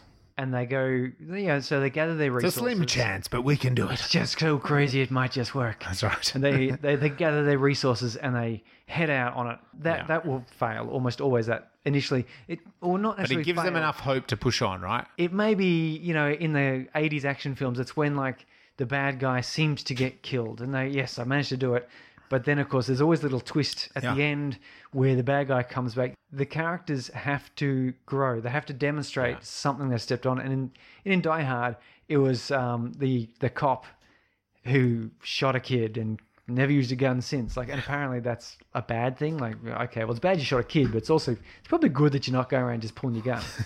but he shoots. You know, he suddenly gets the bravery and the courage because he's inspired by John McClane. Yeah. So then you get the, the final images where you see the aftermath. Yeah. You see the, the the hero enjoying the spoils of their victory, basically. that's and it. you see how their life has changed, how the world has changed. And in this film, we very literally see how the world has changed. We do, we do. So let's go back to the start of Don't Look Up. Um, this is a great one. We were just saying about the inciting incident. I felt sorry that a we get straight into the story. So we're we're sort of set up. We're at the um, Michigan State University. There's a big um, astronomy tower, a telescope that she's working on. Very quickly spots this anomaly that she then you know, they, she goes to that um, TV screen and she obviously goes back, I presume maybe days or something, and she so you can see that the comet is traveling. Yeah. and so it's a great visual cue for an audience. Like, oh, that, yeah, this comet's coming towards us. It's a GIF, isn't it? You know, Although she I- creates a GIF. It's probably usually a bit more like the um, images we saw in Cosmos. Like it's just It some sort of probably weird blobby Yeah. stuff with numbers. But no, this was and more. she understood it, but yeah. But this was more traditionally the way we see a comment. Yeah. Um, and very quickly she gets Mindy and there's the other people and they he starts getting into the maths and I quite like to that. They're all kind of loving the maths part and he's oh I, I haven't done those maths since you know I was a junior you know and and he starts doing them and she again you know it's interesting she again is the one that says why the numbers keep getting lower and he stops and we see him calculating and real and he rubs off the last number and zero he's like dot zero. yeah um, yeah so he's realized what she's questioning and uh, it's not good you know in his face. And so they and then they report it you know really quickly. And you know that's an interesting one that they're reporting it to NASA and NASA's like okay yeah okay the numbers work out and they get the defense guy on the line and uh, you know he's sort of stopped in his tracks What I like here is they very quickly gave us a hint that this movie's not going to be entirely serious. no So they said, you know, the head of the Planetary Defense Yeah. Organization or something. They kind of bring up And it comes and says, yes, that really exists. this is their real this logo. is their logo. and like, so that kind of comedic Yeah. presentation, you, you didn't get that in Armageddon. No, Which no, was ultra melodramatic Yeah. the whole time with, with Steve Tyler singing his song and Liv Tyler quivering her lower lip or whatever she's doing. But I loved all this because in 10 minutes, we've learnt the plot points. You know, a comet's coming to Earth. Dibiasky's found it. Mindy's found it. We also learnt that, like, both of them are quite intelligent people. Um, but Mindy is also struggling maybe with speaking up, a bit of anxiety. You know, he's he, that's demonstrated very quickly that he Yeah. doesn't, you know, he's obviously a brilliant scientist, but can't quite communicate I also like the, the line that the uh, NASA woman says. She says, okay, why have you just cost us $8 billion in funding? yes. yeah. like like straight into that's the theme of this Yeah. part of the theme of this film is just that the question isn't okay so what's what's this big news Yeah, yeah. it's like you've cost us money yeah. you know whatever it is you've got to say you're costing us money it's like Well, I suppose is that the is that the whole theme of the film? It's like you've got this piece of information, but is it more important than this information? this dollars Like w- this is money, you know. Uh, what do we do with this? There's lots of doomsday stories. Is it really that interesting? Is you know, is that the theme? Is that the theme? I like- Did you pick up a theme straight away? I picked up the theme spoken by Isherwell, and Yeah. when he says, uh, "You're you're like a you're we've got forty billion data points on you, whatever it is. You know, you run away from pain and run to pleasure. You're like a field mouse, Hmm. and that's kind of part of this theme of this thing. One of the themes. There Yeah. are, I think there were a couple of themes. Yeah. But one of them was definitely that, and I really liked here. We're talking about Catalyst Yeah. uh, and because I was watching, I was thinking, geez, you know, they sort of got to the whole the world's coming to an end quickly. Like that was done in the first couple of minutes. So I went, well, that can't be the catalyst. And so I was watching, and yeah, at the 12 minute mark, just before the 12 minute mark, that's where they finally, like, they're delayed from getting to the president's office, Yep. and then we get the credits. Yep. Like, suddenly we have all the credits come, and then they're talking to the president who doesn't believe them or, or is, is blowing them off. Well, and, I, the- and I thought to myself, that's more the catalyst now, is because now I'm thinking, oh, geez, what are they going to do? It's not how they're going to deflect the uh, asteroid. It's more like how are they going to convince Yeah. this? How are they going to get and that's the taken? inciting Yeah, incident, so- right? The inciting incident is like convincing people that this is really important. Um, and that was a great those those scenes when they were waiting in the White House was great. I mean, we had joke humor in there about the food and what. But remember, like someone has a birthday cake. Yeah, and, and she looks it- depressed at the she end. looks depressed. And then when the president does come in, it's it's like, oh, we'll be with you. And then you can hear them talking in the other room, and all they're talking about is like this senator guy that's going to be the uh, Supreme Court, whatever, right? Like, it's not as important as the info. Yeah. and that's the, I think that's the, and even the Pentagon guy then leaves. Like, he has to be somewhere else. Like, so, and the point, even even when uh, Mindy calls NASA, they're like, yeah, we why why are we speaking? You just cost us eight billion dollars in funding. It's like, it's like the, I think the whole point here is like. th- There's more important information. Like, what's the most important Yeah. thing? And no one seems to value what Mindy and Mork. Mork have to say. You know, like nothing is is, is important, right? So Dibiasky. Um, so I loved that, and I loved that the catalyst happened that way to me. Sorry, to me it was like roughly on twelve minutes. Hey, that we're into it. Yeah. So they do speak to um, the president, played by Meryl Streep. We've got Jonah Hills kind of introduced here. Uh, Teddy, there's a great scene we spoke about a bit earlier. Like Leo's really grasping, he's trying to express himself. He's got his little book. Um, they they change the numbers. They they do, and then Jennifer Lawrence as well. Like she kind of basically sums up. You don't want to come out with this information because you've got midterms and you you you're going to lose the vote if you kind of come out with a doomsday and you you know what I mean. Like there was like she was spelling out what they were all thinking Yeah. but they weren't saying that. They were going, oh, well, you know, yeah, you can't, you know, 70%, you know, blah, blah, blah. We can maybe sell this in the new year. And then and then Like- we do quite quickly from that we get to the debate, which is a, a genuine actual Yeah. debate where Yeah. they're walking along the train, they're going, uh, you know, we've been told not to tell anyone about this. yeah. but do we leak it to the media? Yeah, and And Teddy Teddy is like, that? yeah, and he just says, "Yeah, yeah, damn right we do." yeah, So it was, it was pretty quick in there, yes. but we And- find out that that wasn't quite as easy as they thought. No, because then they're in with the media and and is it the Herald Sun or the Times? Is it the Times? New York Times? New York it- Times, Yeah, they're like they they seem to be all on their side, and they they go, "I'll get them a lawyer." And he's like, "Why do we need a lawyer? well, like, why lawyer. can't we just tell people to look up? You know, look up at the sky." He's like, "Well, you can't tell people that." You know, and, and it becomes very quickly about the I will need to get you some media training. media training. yeah. What? So they go on this show, which is um, Evan Tree and Jack Bremmer, um, who are morning show. They're huge, obviously. Apparently, uh, they do have a run in with Grundy, who kind of you know tells him to fuck off your old fart or Oh, whatever. that's that's funny. Where Like- it's just such a superficial thing where Yeah. she's she's saying all these ridiculous things. I can't remember exactly what she's Yeah. saying there, but then he goes, "Oh yeah, I'm- I'm sorry, I heard about your breakup. There, Yeah. it seemed like really nice."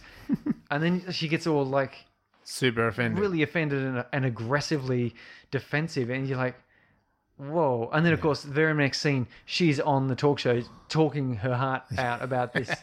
Her, the the heartbreak she's experienced, and then she has a marriage proposal on Yeah. TV, and they're like, "Oh, is that?"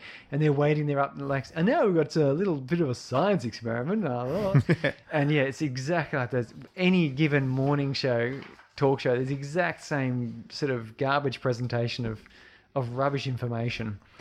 So yeah, and I mean their actual information, their threat is not taken seriously, and Dibiasky loses her shit. and instantly becomes instantly. a meme. A meme, yeah.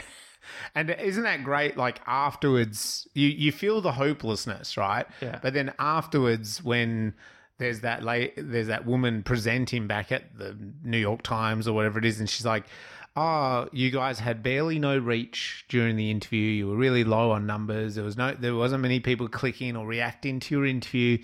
Oh, when you swore, people got it. That that hit a lot of likes. but then afterwards, immediately you were, and it's just like it starts clicking through all those memes and photos, and um, and it was like, oh, that people have not taken this seriously. They've really not taken it seriously. What and that, take? and that's what the the people at the time they go, well, we gave it a shot. You can't sell this story. We're done with this story. yeah. And it was like, well, what do we do now? Yeah, what do we do? And fortunately, though, of course, uh, we we do get into the fun and games because uh, the president does call them back up and offer them an apology. That's And it's, and it's because you know we we've got our top scientists on it, like as if these people weren't the top. and right. the um the, the head of NASA had said no, it's bullcrap. And uh, and then he said the, the head of NASA is not a physicist; she's, she's a an anesthetist, anesthesiologist. Basically, what does she know about comets? that's right. Yeah, very clever. She's yes a doctor, but not a doctor of astrophysics. That's right. So it's like, you know, you're not going to ask an astronomer to, I don't know, anesthetize someone. That would probably result in death, Yes. quite a bit of it. So, th- so that is the break into two, the fact that they get this second chance from the president. Yeah, You know, and like- this is straight into the, the fun and games where she goes, oh, she, yeah, she presents the, the, the media presentation, and it's like it's on a battleship. Like Yeah. I immediately thought of Cher doing, if Yeah, I can turn back to, yeah, dating me again. Yeah. Um, There's a ridiculous. Cher's not dating me, although no, yeah. she's still looking pretty good. There's a total ridiculousness to that, isn't Yeah, it? That she's giving this passionate speech And, and, she uses the term preemptive strike. yeah, preemptive strike. Yeah, like, just- like the comet is trying to hit us on Yeah. purpose. yeah. Yeah. No, it's great. So And then Ron Perlman shouting at kids. Was, and that we've got to have a hero. Like they're launching all these rockets up, Yeah. and they're just going to launch the space shuttle with them for no particular reason. That's right. And they, yeah, that's right. Because Mindy says, "Oh yeah, you, you know, they'll probably divert the thing. That'll be a good plan." Oh no, we've got to send a hero. Yes. You know. so the mission uh, does successfully. You know, it's fun and games. So they build the rockets. This is also where Mindy starts to, you know, because his narrative arc is that he starts to get allured into this world, doesn't he? And so, um, Aventry, I think was her name, Ventry, the Cate Blanchett starts to Brie, yeah. Brie, they start to romance. She's she puts her, her hand on his leg as she's interviewing him. You, you can quickly tell it's not really a romance. She she's excited by the the media I think so. attentionness Yeah, of it, like yeah. the, and also he's the excited. drama. He's excited Yeah. because someone actually is paying attention to him. I Yeah, think. I think so too. And and and his world he, this is the, for him the fun and games is that well he's he, people are paying attention to him people are interested in him um I know. I really felt sorry for Dibiasky there, where it's like he kept being referred to as the person who discovered. it. He's like, no, right. he just confirmed it. Yeah. but Uh, he looked better on camera. Yes. So they do successfully launch their mission, and everyone's you know into it. And it's been covered by the news, and um, everyone's happy. And we have this great moment in there where you know the rockets go up, and we talked about you know him being a bit racist and sexist and all that kind of stuff. But besides that, there's an awesome filmic element here where when they're starting to celebrate, there's pauses like historical photos. Yes. And the reason why I want to say that is that they they use, Adam McKay uses that technique here, and then the opposite is also used at the end of the film. So it's just a nice bookend that he does, and and to me this is kind of closing in on the midpoint. So so it's kind of like an upbeat midpoint that they're going to send these rockets Yeah. into space. It's not quite the midpoint, but it, it's close to it because then in this success, we get this Isherwell character come in, uh, who we have been introduced to earlier, and he's basically Don't make Steve. eye contact. Don't make sudden Yeah. movements. Don't cough. Don't say negative. Yeah, uh, don't look him in the eye. Um, he's kind of Steve Jobs, Zuckerberg, Bill Elon Gates, Musk. whatever. Yeah. Elon Musk. Like he's a combination of them all, and he's great because he's he's he's quite confusing. He comes in and. And and there's a, there's a legitimate question: Is he allowed in this room, like with all these experts and the president? Oh, he's our biggest donor. You know, yeah, he gets a he gets an all. They call him like the, the double platinum eagle donator or something like that. But Jones, will- he has all these little throwaway lines that He- just quickly like- just shoot in there. Uh, he says that and he goes, oh, and it's all access pass. It's Yeah. like so, so you know, there, there's comedy to that because obviously it's probably not that blatant like, in reality, but monetized. yeah, they've monetized or gamed this donations process where you, you almost sort of it's like a, a Patreon, you know, Yeah. where you you donate at this level, you donate get- enough, you can just walk into the, president's t-shirt, you White House. the Yeah, special, you know, photograph and the dinner. But then if you pay enough, you just wherever you want, whenever you want. and anyway, so he has a chat with uh, Orlean, uh, President Orlean, and then the next thing you know, the mission starts changing. The rockets turn, the missiles turn, they all come back to Earth. Yeah, Parachutes and start dropping. yeah. Oh, Um, that that made me so angry. Yeah, and they're all confused. And again, uh, Damascus, uh, not Damascus, Damascus, um, or Dibiasky is is very you know angry about this. Um, they get shoved into a room and they're trying to work out what happened. And this is where they bring across Mindy, and Mindy is given the chief scientist to the White House role. Yes. And so again, it's like alluring him into that world, isn't it? It's like pulling him in. Dibiasky, you're on the other side of the fence. And then Jonas is like an shit. ass again, where he, Yeah. he suddenly goes, "Oh, actually, Do you want to come? Yeah, yeah, you want to come? Oh, yeah, I would love to." And he just closes the door and walks you go, "Oh, you did." I know.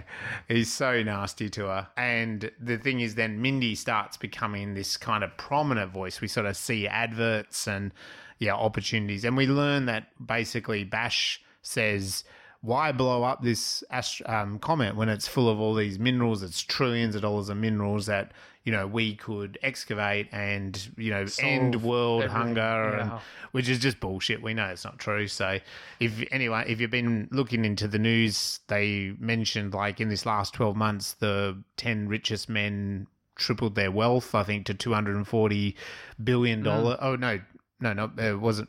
It was a trillion dollars. I think uh, Elon Musk himself earned two hundred and forty billion dollars during co- during the year of COVID. Yeah. Um, and uh, and and the Amazon guy was similar, and Bill Gates. I mean, Bill Gates earned something like 140 billion dollars in one year, even though he got a divorce. You know, I mean, it's incredible.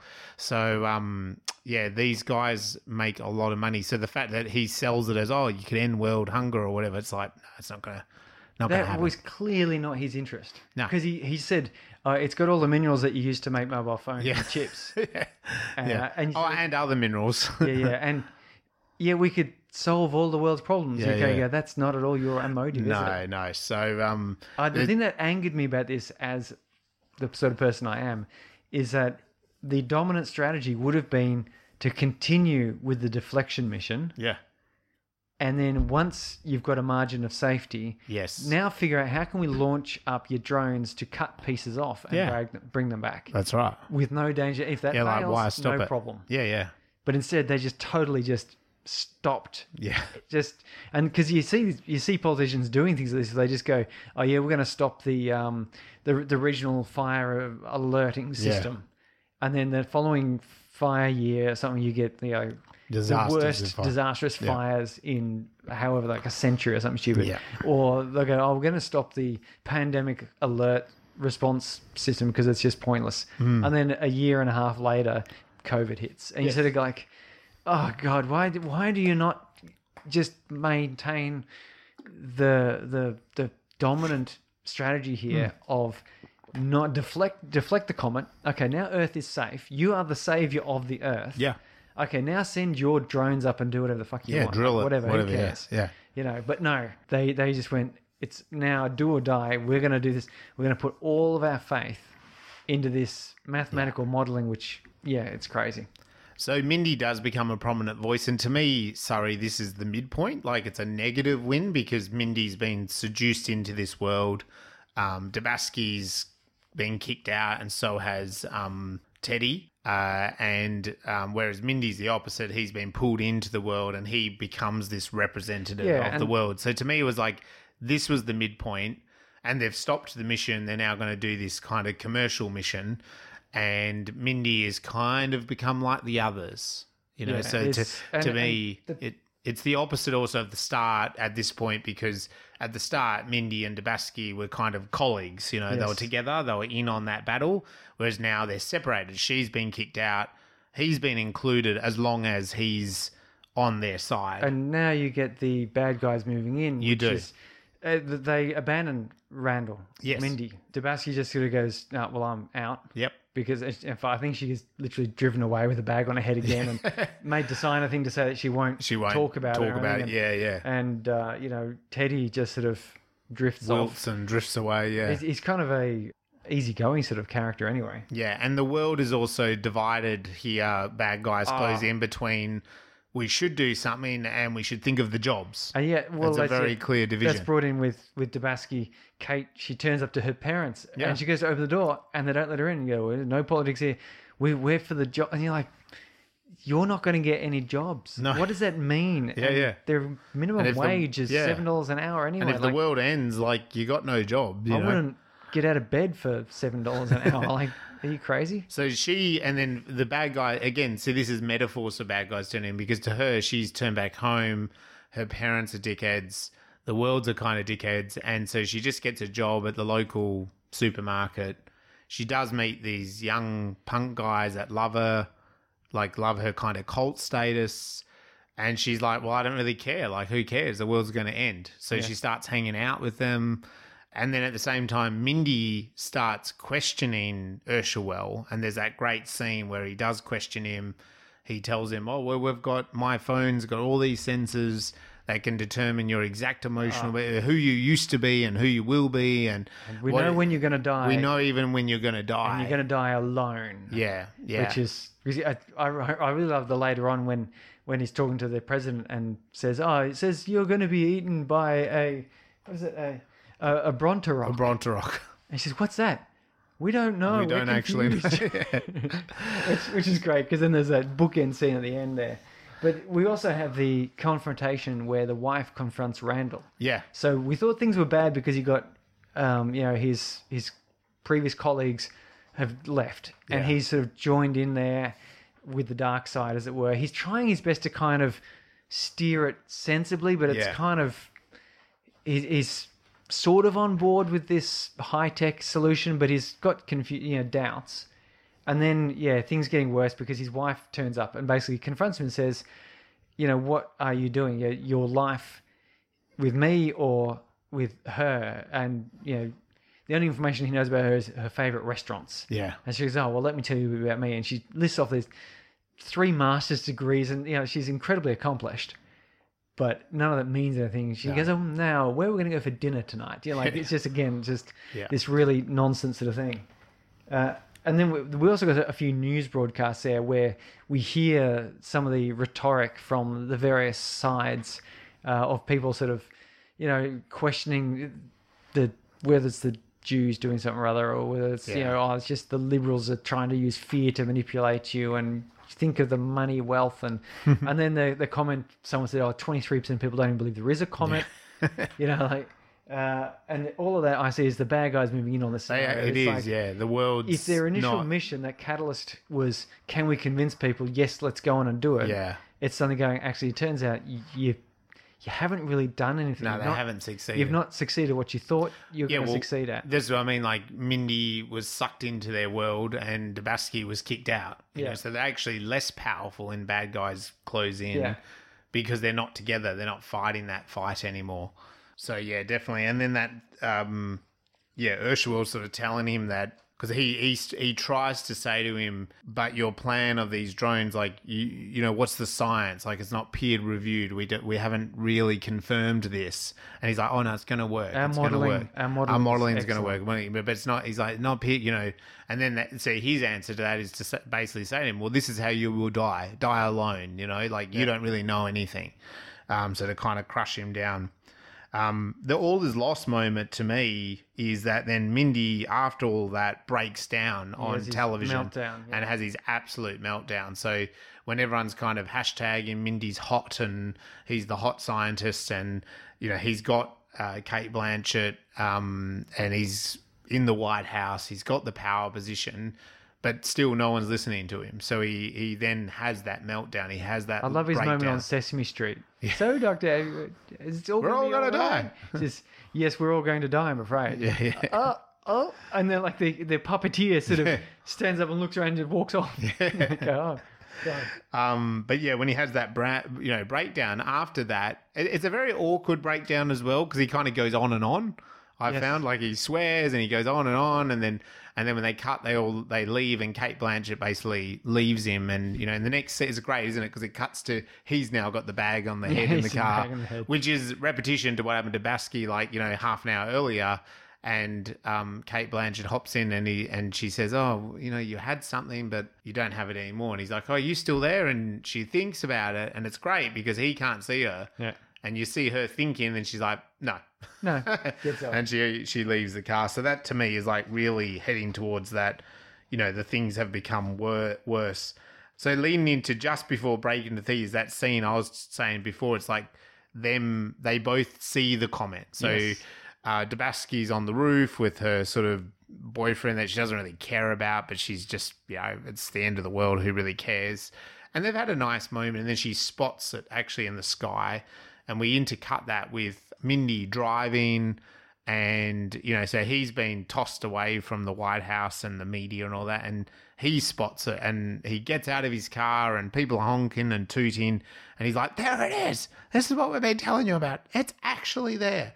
And he kind of manages to convince those, you know, five or six cars, those people get out, and and they do, they take it in, you know. And I think after that, there's a bit of a montage of like mobile phone footage Yeah, all the social media people realizing that okay, yeah, look up, look up, and that that's where we sort of now we break into three because Mindy then speaks to Dibiasky and says, "Well, where are you? Let's come together." And he kind of makes amends for what what And he's this is, done. yeah, this is their sort of plan, This is their plan gather- now. gathering the resources. Because did you listen to? Uh, you know, it comes up. There's going to be a special concert, and it shows that QR code on screen. Yeah. I paused it and hit that QR code because I was curious. Like they very prominently put it there, and it takes you to the YouTube clip of the full song of Ariana oh right, Grande. yeah, yeah, cool, Like, and you you listen to the lyrics of that song yeah, where it says you listen to the scientists, the actually qualified people. yeah, Yeah, it's it's quite funny.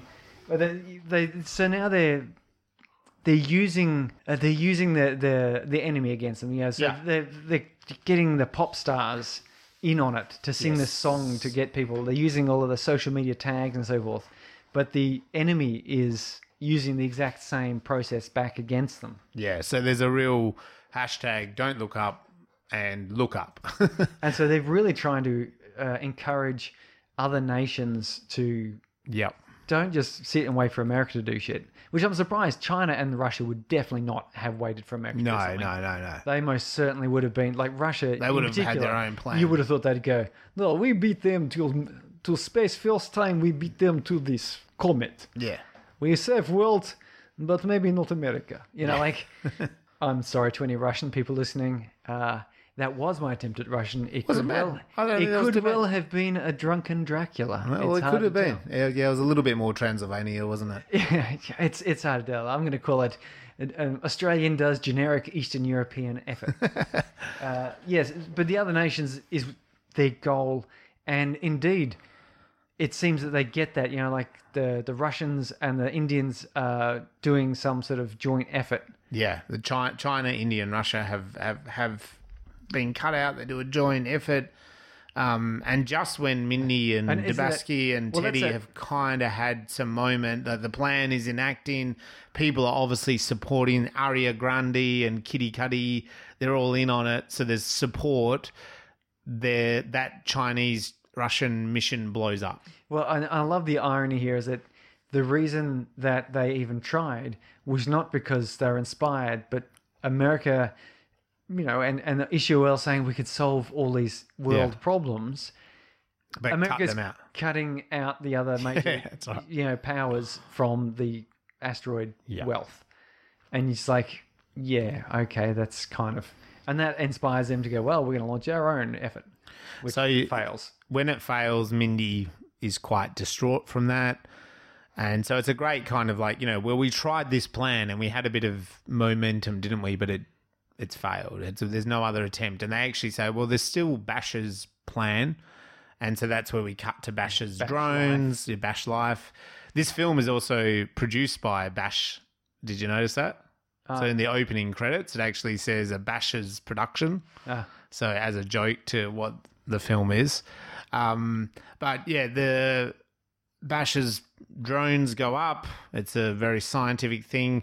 In the launching, it's all successful, but then a couple kind of explode on each other. Yeah. And and he's like, "Well, that's okay. We're Ish- Ishmael, you can see he's a, little bit stressed. He goes, He's a little bit "Uh, stressed, we're, but we're fine. we're It's oh, fine, is- we've- we can still do this. you know, we've modeled that there's going to be a couple that fail. It's okay, you know, and then they go up into space and it's progressing. And oh, uh, you know, a few another one fails, and I think it takes out another one, and they they do. The Orlean turns to him and says, "Well, you know, you you can," ha-, and he's like, "Oh no, it's still okay." And you're right, he's like tensing a lot more. yeah, he's like, how many do we need? uh, My engineers tell me we need 24. Twenty four. We've just lost six. You can lose six there, right? Yeah.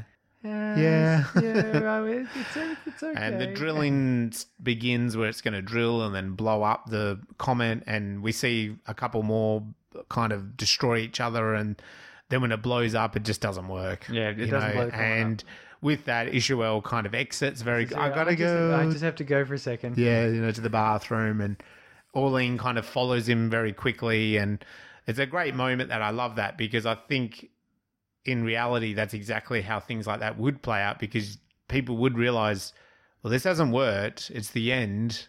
I'm not going to keep working. I need to get home. And they all sort of say it. They're like, I need to get home to my children, or I need to get home to my my husband, or you know, they all kind of have reasons to go. And- But Jason is left sitting there. He's Yeah. the one who dies alone, isn't it? Yeah, it is. Interesting. He's sitting there going, "She'll be back. She'll, She'll be back. He's she'll- on the on the phone on the on the airplane flying out and uh, Yeah. Talking to uh, uh, Mindy. Says, Yeah. "Oh, there's there's two. You can bring yourself and your your wife or Brie or whoever you want." Yeah. And he says, "No, I think I'm going to pass on that." Well, yeah, because intercut we've we've kind of jumped over. Intercut with that plan of Bash's was Mindy Dibiasky and her Ah, boyfriend going shopping, and Well, see, this is the re- after the reversal. So the reversal Yeah. was the last ditch effort the, of getting the other international forces to do something that sort of failed. That's the reversal.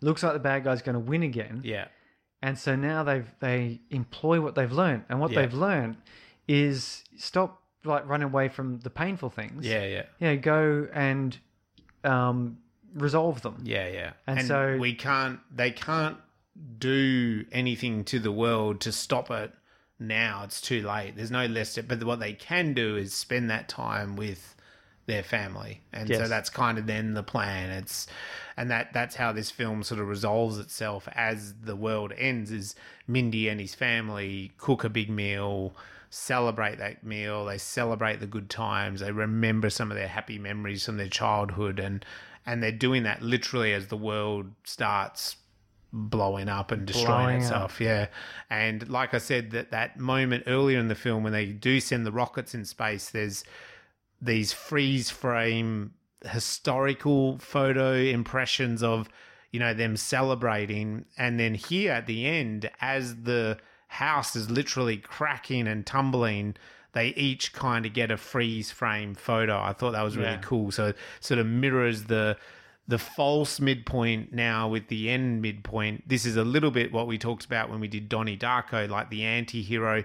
This isn't quite an anti-hero story, but it is like a, a story where they don't solve their Victory- initial problem. Victory doesn't seem to be what you're expecting the No, victory to no, be. that's right. Yeah, the victory is the fact that they decided, well, hang on, no, we can't convince anyone, we can't save the day, but we can spend our last we can moments cherish together. what we have. Yeah. So that was a really nice. I really liked that. Do you know what I really liked about the ending though?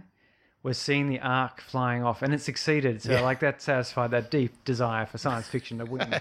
That was definitely science fiction. So then to stop me from feeling too sad, because I was I was feeling a little bit bummed by the the characters all dying and the world blowing up, but to save me from that, the the final image is rocket goes through space. So it's no longer a comet coming through space towards Earth. No, it's a it's the- rocket flying, and it lands on this Garden of Eden. It says something like 2,000, 22,000, is it 22,000 years later or Oh, 2,200 years later? Or something maybe like something that. like Yeah, and the, and the doors open and, and the pods all open. A Yeah. few of them A few of them only- Which is great. There's only a 58% failure rate. Yeah, yeah. Which is better than expected. You know, like, oh, yeah, I did see there were 50 people less than. I, I really like that because I reckon that's, again, really realistic, isn't it? It's You know? amazing that that many people succeeded. But Yeah, anyway, uh, th- they come out into this thing, yeah, and they're all like a naked. Garden and it's a garden Eden, Eden. They're all going, yeah. this is amazing. Yeah. And this creature comes up and all in emu. goes up and says, oh, what is this? You know, is that feathers or is that scales? Like, Yeah. Which is the question about dinosaurs. Yeah, yeah. Were they feathered or were they scaled? Yeah, yeah. And then, of course, it jump grabs her face Jumps and throws it down. And, and someone her. says, what the hell was that? And he goes, oh, I guess that was a Bronteroc. Don't get too close to them. Yeah, don't try petting them. and then like the monsters are starting to close in on them. Yeah, yeah. Oh, okay. Are they doomed to But make whole, it or they're not? that, that Bronteroc comment, I think Yeah. it's just, yeah, the fact that it was like your destiny is to die alone, which you got wrong, but it sounded like a reasonable assumption. And the other one came up with death by Bronteroc, which like first it had to come up with the name Bronteroc. I know. But secondly, is like it's so outlandish, eaten by a Bronteroc, and you're Yeah. like, that's okay. We don't Obviously, this model is a little bit freaky. Yeah, Cute, computers come up with strange answers sometimes. Yeah. but actually, that was the one that turned out to be the most accurate. Yes. And there is a little post credit scene. I don't know if you caught this, sorry, but there is a little scene at the end of the credits where Jason, so Jonah Hill, Yeah. does emerge from the rubble and he's still got a handbag Yes, and he kind of starts filming himself as the last man on earth. and we just pan out and it's destruction everywhere, you know, and he's like, Last man on earth, peace out. YouTube, subscribe. um, so because remember he has that moment he's like praying for things, praying for material things. So Don't even at the end of the world, stuff. if he's the last human on the planet, he's still into stuff. So yeah, it, it does have that comedy element, but I'm really interested in if you're out there and you watch this film and you listen to us talk about it, you know, were you laughing the whole way or were you cringing or were you stressful? Because, yeah, I was quite stressed. A couple of things I want to talk about is the camera. Um, I just want to mention there was great use of focus. So there's a lot of focusing in and out on the characters, on the objects, deliberately kind of in and out. Um, that stock footage that we talked about earlier, that like was- that was that was really cool. As I said, it was quite often interconnected. You know, like oh, mm, well, if we don't do anything, the world's going to end, and it was interconnected with whales and babies, and it was like so. It was kind of really touching on that emotion. And then even at the end, you know, that when the world started destroying, there was some very interesting Ah. intercutting with. You know, when when it hit the earth, you see this huge sort of plume of smoke, and then tidal waves and the vibrations, and we were intercutting then to you know Mindy and his house and the family having a good time. But there was also some other moments, like there was that Indian dancing and the fireballs as the fireballs came this all is the, around the bow him. and arrow type. the bow and arrow, yeah, the American Indian or indigenous person, Yes, probably, is we, do, the proper we do apologize to the Native American yeah, Native American, the first Um, Americans. first Americans, definitely. Uh, but you know, that was a really kind of yeah, impassionate scene. Again, it's like I think it's to me, saying Adam McKay is trying to say, you know, like if you don't do anything, you lose all this stuff. You know, you lose all these elements. You Mm. I- lose all these. How about the material? elements? Yeah, it was very heartbreaking as well. Yeah, Yeah, like- little scene with the little baby just Yeah, little baby, and you know, in, yeah. the, in the bathtub, and you think you, you just got born at the wrong yeah, time. wrong time. Yeah, um, and yeah, those freeze frames I did talk over, and also the, you know, the the crossover to the mobile fi- phone footage as well. Editing something else in this film I wanted to mention. Sorry, that the scenes are really intercut. So what I mean is we have moments where you know, for example, two characters, Mindy and that, are talking on the TV program, and that's intercut with like the next scene, and then we come back to that scene. And there's a great example later before he has his breakdown, or when it's he, no, it is when he's having his breakdown, Mindy, and it cuts to the makeup brush is like brushing his face. Yeah. So it's a super close up of his face. This mate, and so it's a really intense look with his eyes. Him contemplating probably should I have a breakdown, but the breakdown's happening as well. So this film plays with the timing of the scene. So we're already into the next scene when we're still sort of in the previous scene, and and so that really plays with the feeling of anxiety and and you know because it's like oh that scene's not resolving itself you know Yeah. like there's no happy ending Well, here that that was also uh, in that catalyst moment with the credits. yeah it was yeah So they they they get to talk to the president. yeah Do we find out really what comes out of that? No. we've got to wait for the credits. we've got to wait for the credits now yeah. Which which means you, you're left going, okay, yep, yep, that's really cool seeing all these names. yeah but we're Let's- stuck in that pause Yeah, aren't we yeah which which was what the characters were going. the characters were in that moment. So it, Yeah, it, yeah. it worked really well, and the credits were interesting to watch because they weren't just white text scrolling up. No, they were sort of very vi- yeah vibrant uh, huge yeah across Art the screen Nouveau, I Yeah. guess maybe sort of things is great. So anyway, let us know what you thought about those plot points. Did we miss any that you really loved? Let us know what you loved, what you didn't love, um, and how this film made you feel, and, and some of those film filmic elements. All right, ladder time. Where do you put this on your ladder? Our ladder is kind of basically not so much saying which is the best film to the worst film, but actually just an order of watching the films, like a preference. If you if you started on our number one and went all the way through, this would be a incredible viewing experience. Where are you putting Don't Look Up? Sorry. Okay, mine is going in. It's going to be either whether if we if you start watching at number one, it's going to be early.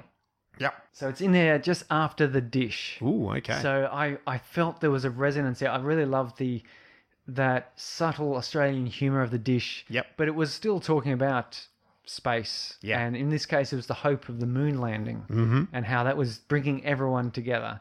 And then you've got this subtle humour of the um, end of the world, which I, I said I was almost uncertain how I felt about the ending of it. Yes. It was saved by that comedic ending, which brought me back from that. Oh, what a horrible ending to the thing. Um, so yeah, up up there, you'd then be getting a bit of District Nine you, Ooh, okay. Yeah, right. uh, and then Eternal Sunshine Spotless Mind. So there's Hmm. kind of uh, there's a good, you know, I like some of these less action oriented or, or straightforward films. Yeah. So, but I do like to intersperse them with some of this action and things. Yeah, so, a bit of diversity. So. I'll put it in there. Um, it's going to be. We're, we're getting quite a big ladder now. I'm, We are. I'm wondering if we're going to have to break it into subcomponents or something. we might. We Maybe- might. Yeah. Maybe sort of lazy Sunday afternoon viewing compared to Yeah. Friday night premiere viewing. That's true. Yeah. Yeah. Things you should watch with a group of friends. Things you should watch on your own. Yeah. Fri friends who, Things who that are- aren't necessarily sci-fi buffs. Yeah. Yeah. So that you can go, okay, we're here. Watch District Nine. yeah. Yeah. It's a cool sci-fi. yeah. but it's got enough action and other bits and pieces that you don't really need to be into sci-fi Mm. That's to right. enjoy it. Or maybe yeah, things to watch on a train versus things to you know watch on in, on a huge screen. cinema, Yeah. yes. Yeah. So yeah, definitely. Uh, so that sounds good to me. I, I, they're similar to me. If you start at number one, you're going to hit this film pretty quickly. If you followed my ladder, uh, I, it's sort of number four, so to speak, on where we are currently. Snowpiercer, right? And then Don't Look Up, and then I Am Mother. So to me, I like that as a bit of a trilogy. Um, I think Snowpiercer sort of being a futuristic, eh, you know, unpleasant look at the future on the train, the class struggle. Then you come into looking at something like Don't Look Up, which is much more the satire and so um, anxiety part, and then you jump into I Am Mother, which again is in the future, a bit bleak of AI. I think that sort of like is a cool trilogy of films. If you sort of watch those three in a row, you've got like literally, if we don't change the way our attitude is now, they're possible futures. Oh yes, that's a good way. So, you know, like you say, if you don't look now is the way of where we are in the world right now. If we if we don't change our way, and we could end up on a train, or we could end up in an underground bunker And I- being raised by AI. I, I I wouldn't be surprised if in uh, the sort of coming ye- next year we might even be able to organise a uh, little viewing partners. Wouldn't that be great to have a little double Yeah. feature thing like Yep. up there, like uh, just here in Mandurah, Yes, definitely, be cool. Manpack or Reading or someplace? Yep. We could get a hold of some some of the films in our ladder and and Play them, yeah. Play them in order. Play them to order. So if you've got your own ladder, let us know, or let us know what you think about our ladder. If you're following along at home, hit us up and yeah, respond on Instagram, Facebook, uh, through our website, email, all that sort of stuff, and let us know what you think about our ladder and your ladder and what, what how your viewing experience has been. So sorry, time to get into some science, Science. of don't look up. What are you going to touch on? Is it about comets? Is it about drones? Is it about drilling for minerals? Is it about yeah, a bit of. Apple and their phone technology? Well, I mean a little bit, but it is. It's about uh, space resources because uh, the comment in there talking about this uh, minerals on this being worth 140 trillion dollars or something or other struck a a little memory uh, nerve in my brain, which made me think, oh, I remember reading a story on NASA about this very much this sort of thing. So NASA's Hubble telescope. So this is back in 2020 that I read this. And it, it was this was published in 2020 as well. Uh, so the Hubble telescope was um, taking about a bit of photos of you know asteroids as you like, and it came across 16 Psyche, which is the name of a very large celestial body in the solar system's main asteroid belt, orbiting between Mars and Jupiter. So it's roughly 370 million kilometers away from Earth, right. and it's about uh-huh. 226 kilometers across. Mm-hmm. So it's quite a bit bigger than this um, comet that is in the movie. Mm-hmm. But it's primarily made of nickel iron. So they they reckon that it's probably the core of a planet that failed to form. Right. So the core of the Earth is basically iron Yep. um, molten iron spinning around, creates a magnetic field, protects us. Yep. Lots of other planets tried to form and failed. And so we do have asteroids and comets floating about the place. And this one here, 226 kilometers across, it is stuffed full of minerals with a value roughly in the range of 10,000 quadrillion dollars. Wow. So, compared to the world's economy, which in 2019 was 142 trillion, Yeah. it's yeah, 10,000 quadrillion is unimaginably huge into Yes. and so if you could in fact bring this into near earth orbit and mine it there would be so much um, wealth basically all of the minerals in there would base would, would become so plentiful as to lose meaning Yes. um, you know, and that would have a flow on effect. You know, cars which are mostly made out of metal would be, you know, devalued so much. Batteries would be so cheap to produce. Electronics, everything. So it's this massive thing there. It was actually discovered. This uh, asteroid was actually discovered in 1852 uh, by the first time scientists. Um, but this is the first time scientists have been able to, you know, take a look at it because in 1852, surprisingly, there had not yet developed space telescopes, uh, only ordinary telescopes. Yeah. Right. So they, we're going to um, go and have a closer look at this asteroid because it's pretty handy to know more about this sort of thing. Because the desire to mine minerals of on asteroids and comets is a real thing. Yeah. Definitely. Simply because you get this ball of nickel iron ore, like it's just, um, it's already in space, which Yep. is the important thing. Because people sort of going, well, you know, we can mine that. Basically, the the Kimberley region of Australia is all iron. Yeah. Like you go there and you clack two rocks together and they clang like hitting two steel bars together. Yep. Uh, we don't have any real scarcity of iron here on the, uh, on Earth. But if we want to build moon bases or space stations, or and here's a really good thing, spaceships. If you build them in space, they don't have to obey the laws of aerodynamics. Hmm. So you think the International Space Station, it's just this weird, stuck together stick insect looking thing Yep. it's got thrusters. It can move around. Like it has to dodge stuff from time to time and maintain orbit and whatever. And it doesn't need to be the beautiful bullet shape Yeah. because it's not working against gravity, really. It's not working against wind resistance.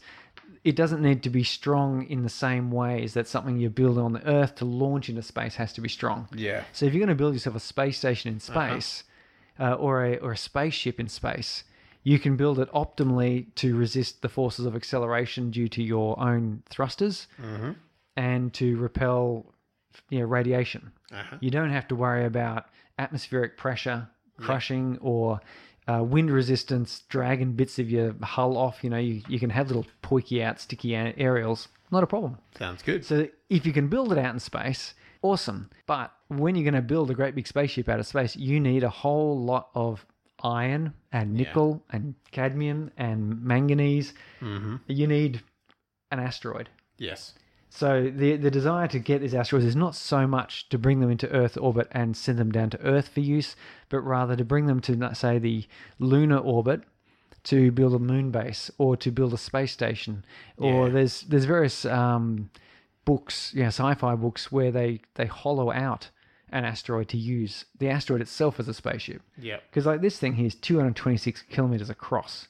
Like that's massive That is huge. if you just tunnel into that and dig out chambers, stick a few thrusters onto it, you could build a large enough colony that could be self-sustaining and have you know a couple kilometers of iron armor Yeah. against space debris and radiation. Yeah. It'd be wonderful. Very exciting. Awesome. Yeah, um, there's some laws about all of this, though, of course. So one thing they have is the moon, uh, and what I like is that the first of these space agreements, the outer space uh, outer space treaties, started in 1966. So before we'd gotten to the moon Yeah. we're certainly on the trajectory for the moon, but we hadn't gotten there. And so I think, I think the everyone was sort of saying, well, we should, you know, be prepared. Yeah. Come up with a few laws around what we're going to do in outer space. Because we're starting to put satellites in space. We've had Sputnik going around. We've we've had uh, a couple other sort of you know um, manned orbits of the Earth, or Yeah. womaned orbits of the Earth. In in the case of the the the Russian cosmonauts. And so, so they've got a, they've got a few treaties there about the fact that space is not any one country's. You can't claim sovereignty over space or its objects. Yeah. And on the moon in 1979, they finally signed the Moon Agreement, which is part of the United Nations Charter. Uh, it ended in force in 1984, uh, and it's it's part of the United Nations Committee on Peaceful Uses of Outer Space. So there is actually such a thing. Uh, there's only 18 nations that have signed or ratified the treaty, but it's kind of not terribly important because there's what uh, 18 nations could even possibly launch something to the moon. Yeah. There's really only about two or three, Yeah. four nations that could really realistically do it. China's given it a, a good shot. I think they've got a probe up there now, like a robot. They want to get some, you know, Chinese. What, what would they be called? Um, Sinonauts? Is that? I don't know. I don't know what they want to call themselves. Um, it's probably unpronounceable by unlearned people like myself. Uh, but anyway, so uh, the Article 11 of this Moon Agreement establishes that lunar resources are not subject to national appropriation by claim of sovereignty, by means of use or occupation, or by any other means. However, exploitation of resources is suggested to be allowed if it is governed by an international regime. Of course, the rules of such a regime have not been established. So, what that means is we can't wholesale mine the moon. So, there have been a few proposals to send up you know, private ships, but the, the fact is, nobody can do that because nobody can buy the mineral rights off anyone because nobody can claim parts of the moon. And that's quite nice. It's been signed in as being a common heritage of mankind, which is which is nice. Awesome. Uh, but yeah, so there's a lot of desire for building stuff in space, and for that we're going to need asteroids. We've only got about one gram, less than a one gram of material back from asteroids so far. So that's the Hayabusa uh, probes that have done it. There's another probe that's coming back with, uh, I think it's got 60 grams of Ooh. asteroid. You know, Oh, wow. so that's like that's that's like two shot glasses Yep. worth of asteroid stuff. So it's it's not really impressive. It is very difficult and very expensive to mine asteroids. The potential value though is enormous. Mm-hmm. Um, Yeah. It's just it's really difficult because asteroids are spinning out faster than we are. So if you fly from the Earth out to where the asteroids are, in because of uh, angular momentum, like so, you've only got the same angular momentum when you leave the Earth as the Earth. Yes. So you're orbiting the sun at the same speed as the Earth. Uh-huh. And because you're getting further away from the sun, it means you're not making as many rotations of the sun as the Earth is because you've got to go further Yep. for every rotation, right? And so these asteroids which are out there, they're traveling about four or five kilometers a second faster than you would be if you flew from the Earth out to where the asteroids are. They would be shooting past at five kilometers per second, Yeah. which is unintelligibly fast. Like there's, Yeah. Yeah. you can't do anything with that. You can't catch them. You can't land them. You can't do anything. Which means that you need to get out 370 million kilometers Mm. and then have enough fuel to accelerate up an additional five kilometers per second, Mm. which that's assuming you can find yourself some rockets capable Yeah. of getting to that speed. Yeah. Um, go back to I think I think it was our passengers episode Yeah. that I talked about rockets, right? But anyway, once you got to that speed, yeah, you could catch up to an asteroid, you could grab it, you could attach Uh-huh. Yeah. rockets, Yeah. Yeah. you can start heading back to Earth. But now you're heading back to Earth, and as you get closer in, your relative speed to Earth again means that you have to apply huge thrust to slow this thing down so you don't just destroy the Earth That's right. because it, it won't stay in orbit at the speed it's traveling. No. so no. totally science fiction at this stage. I mean, using our technology, if you were to spend enough time on it and money, you could do it, Mm-hmm. Yeah. but totally beyond the realms of the reasonably practical. Like Yeah. you would be wasting so many resources to have a slim chance of getting back a tiny asteroid Yeah. worth almost nothing. Yeah. So yeah. uh, we will get there, I think. I think we will be Just- HP, and that will be interested at some point. Yeah, um, I mean, uh, and I love this. One of the um, benefits that has been put forward by these mining companies is um, to save the earth, its resources, and reduce pollution. Yeah. And you're going, that's not why you want a ten thousand quadrillion dollar No. asteroid. No. No. No. Like you're not doing that out of some grandiose scheme to protect the earth. No. Not at all. Uh, you're doing that because you want ten thousand quadrillion dollars worth of material at your Yeah. disposal. And maybe you could just in space pollute the living daylights out of it. Well, it is pointed out that uh, industry running in space would allow you to do a lot of industrial processes that you just uh, are unsafe to do on Earth Yep. Uh, uh, or difficult. So th- there is sort of a certain amount of that. You know, it, it doesn't matter if you jettison your toxic mine ta- mining tailings into the sun. Like Yeah. the sun doesn't really care; it'll deal with it. That's true. Unless you're living on the sun, in which case yeah, you might be listening to this in a few billion years' time, and I apologize. anyway, that's that's what I, I really wanted to sort of talk a bit, bit about that. The this ridiculously enormous hunk of nickel iron that, if we did capture it, would make nickel iron so uh, plentiful Yeah. as to render it worthless. Essentially, go. it would become a, a post scarcity material. Okay, so that pretty much brings us to the end tonight. Uh, the next episode we're going to be looking at is a film called The Shape of Water. It came out by uh, Guillermo del Toro. I've totally mis- Guillermo. I've love totally mispronounced. I know it's got a Guillermo great name. del Toro. Yeah. Oh, I love Del Toro. Um, he won, or this film won an Oscar, I think, for Best Picture. Uh, I have seen it before, and I'll be going to get stuck into it again. I'm looking forward to it. It's an incredible film. Uh, and yeah, if you want to keep up with us, go and check it out yourself. So please give us a five star rating or write a review on Spotify, Apple Podcasts. Or just send us a friendly email to Or- suggest a movie we should talk about. Yeah, just reach out and say hi. uh, we look forward to that. You can also follow us and like us and comment again and communicate to us through the spacebrains.com website, Twitter, Instagram, TikTok, and Facebook. Yeah, what are you waiting for? I know. Okay, well, shape of water, trick. It's the shape of whatever you put it in. So let us know what you think about Space Brains and what we talked about with Don't Look Up. And I look forward to talking about Shape of Water with you in a couple of weeks' time. Sorry. Absolutely. See ya. Bye.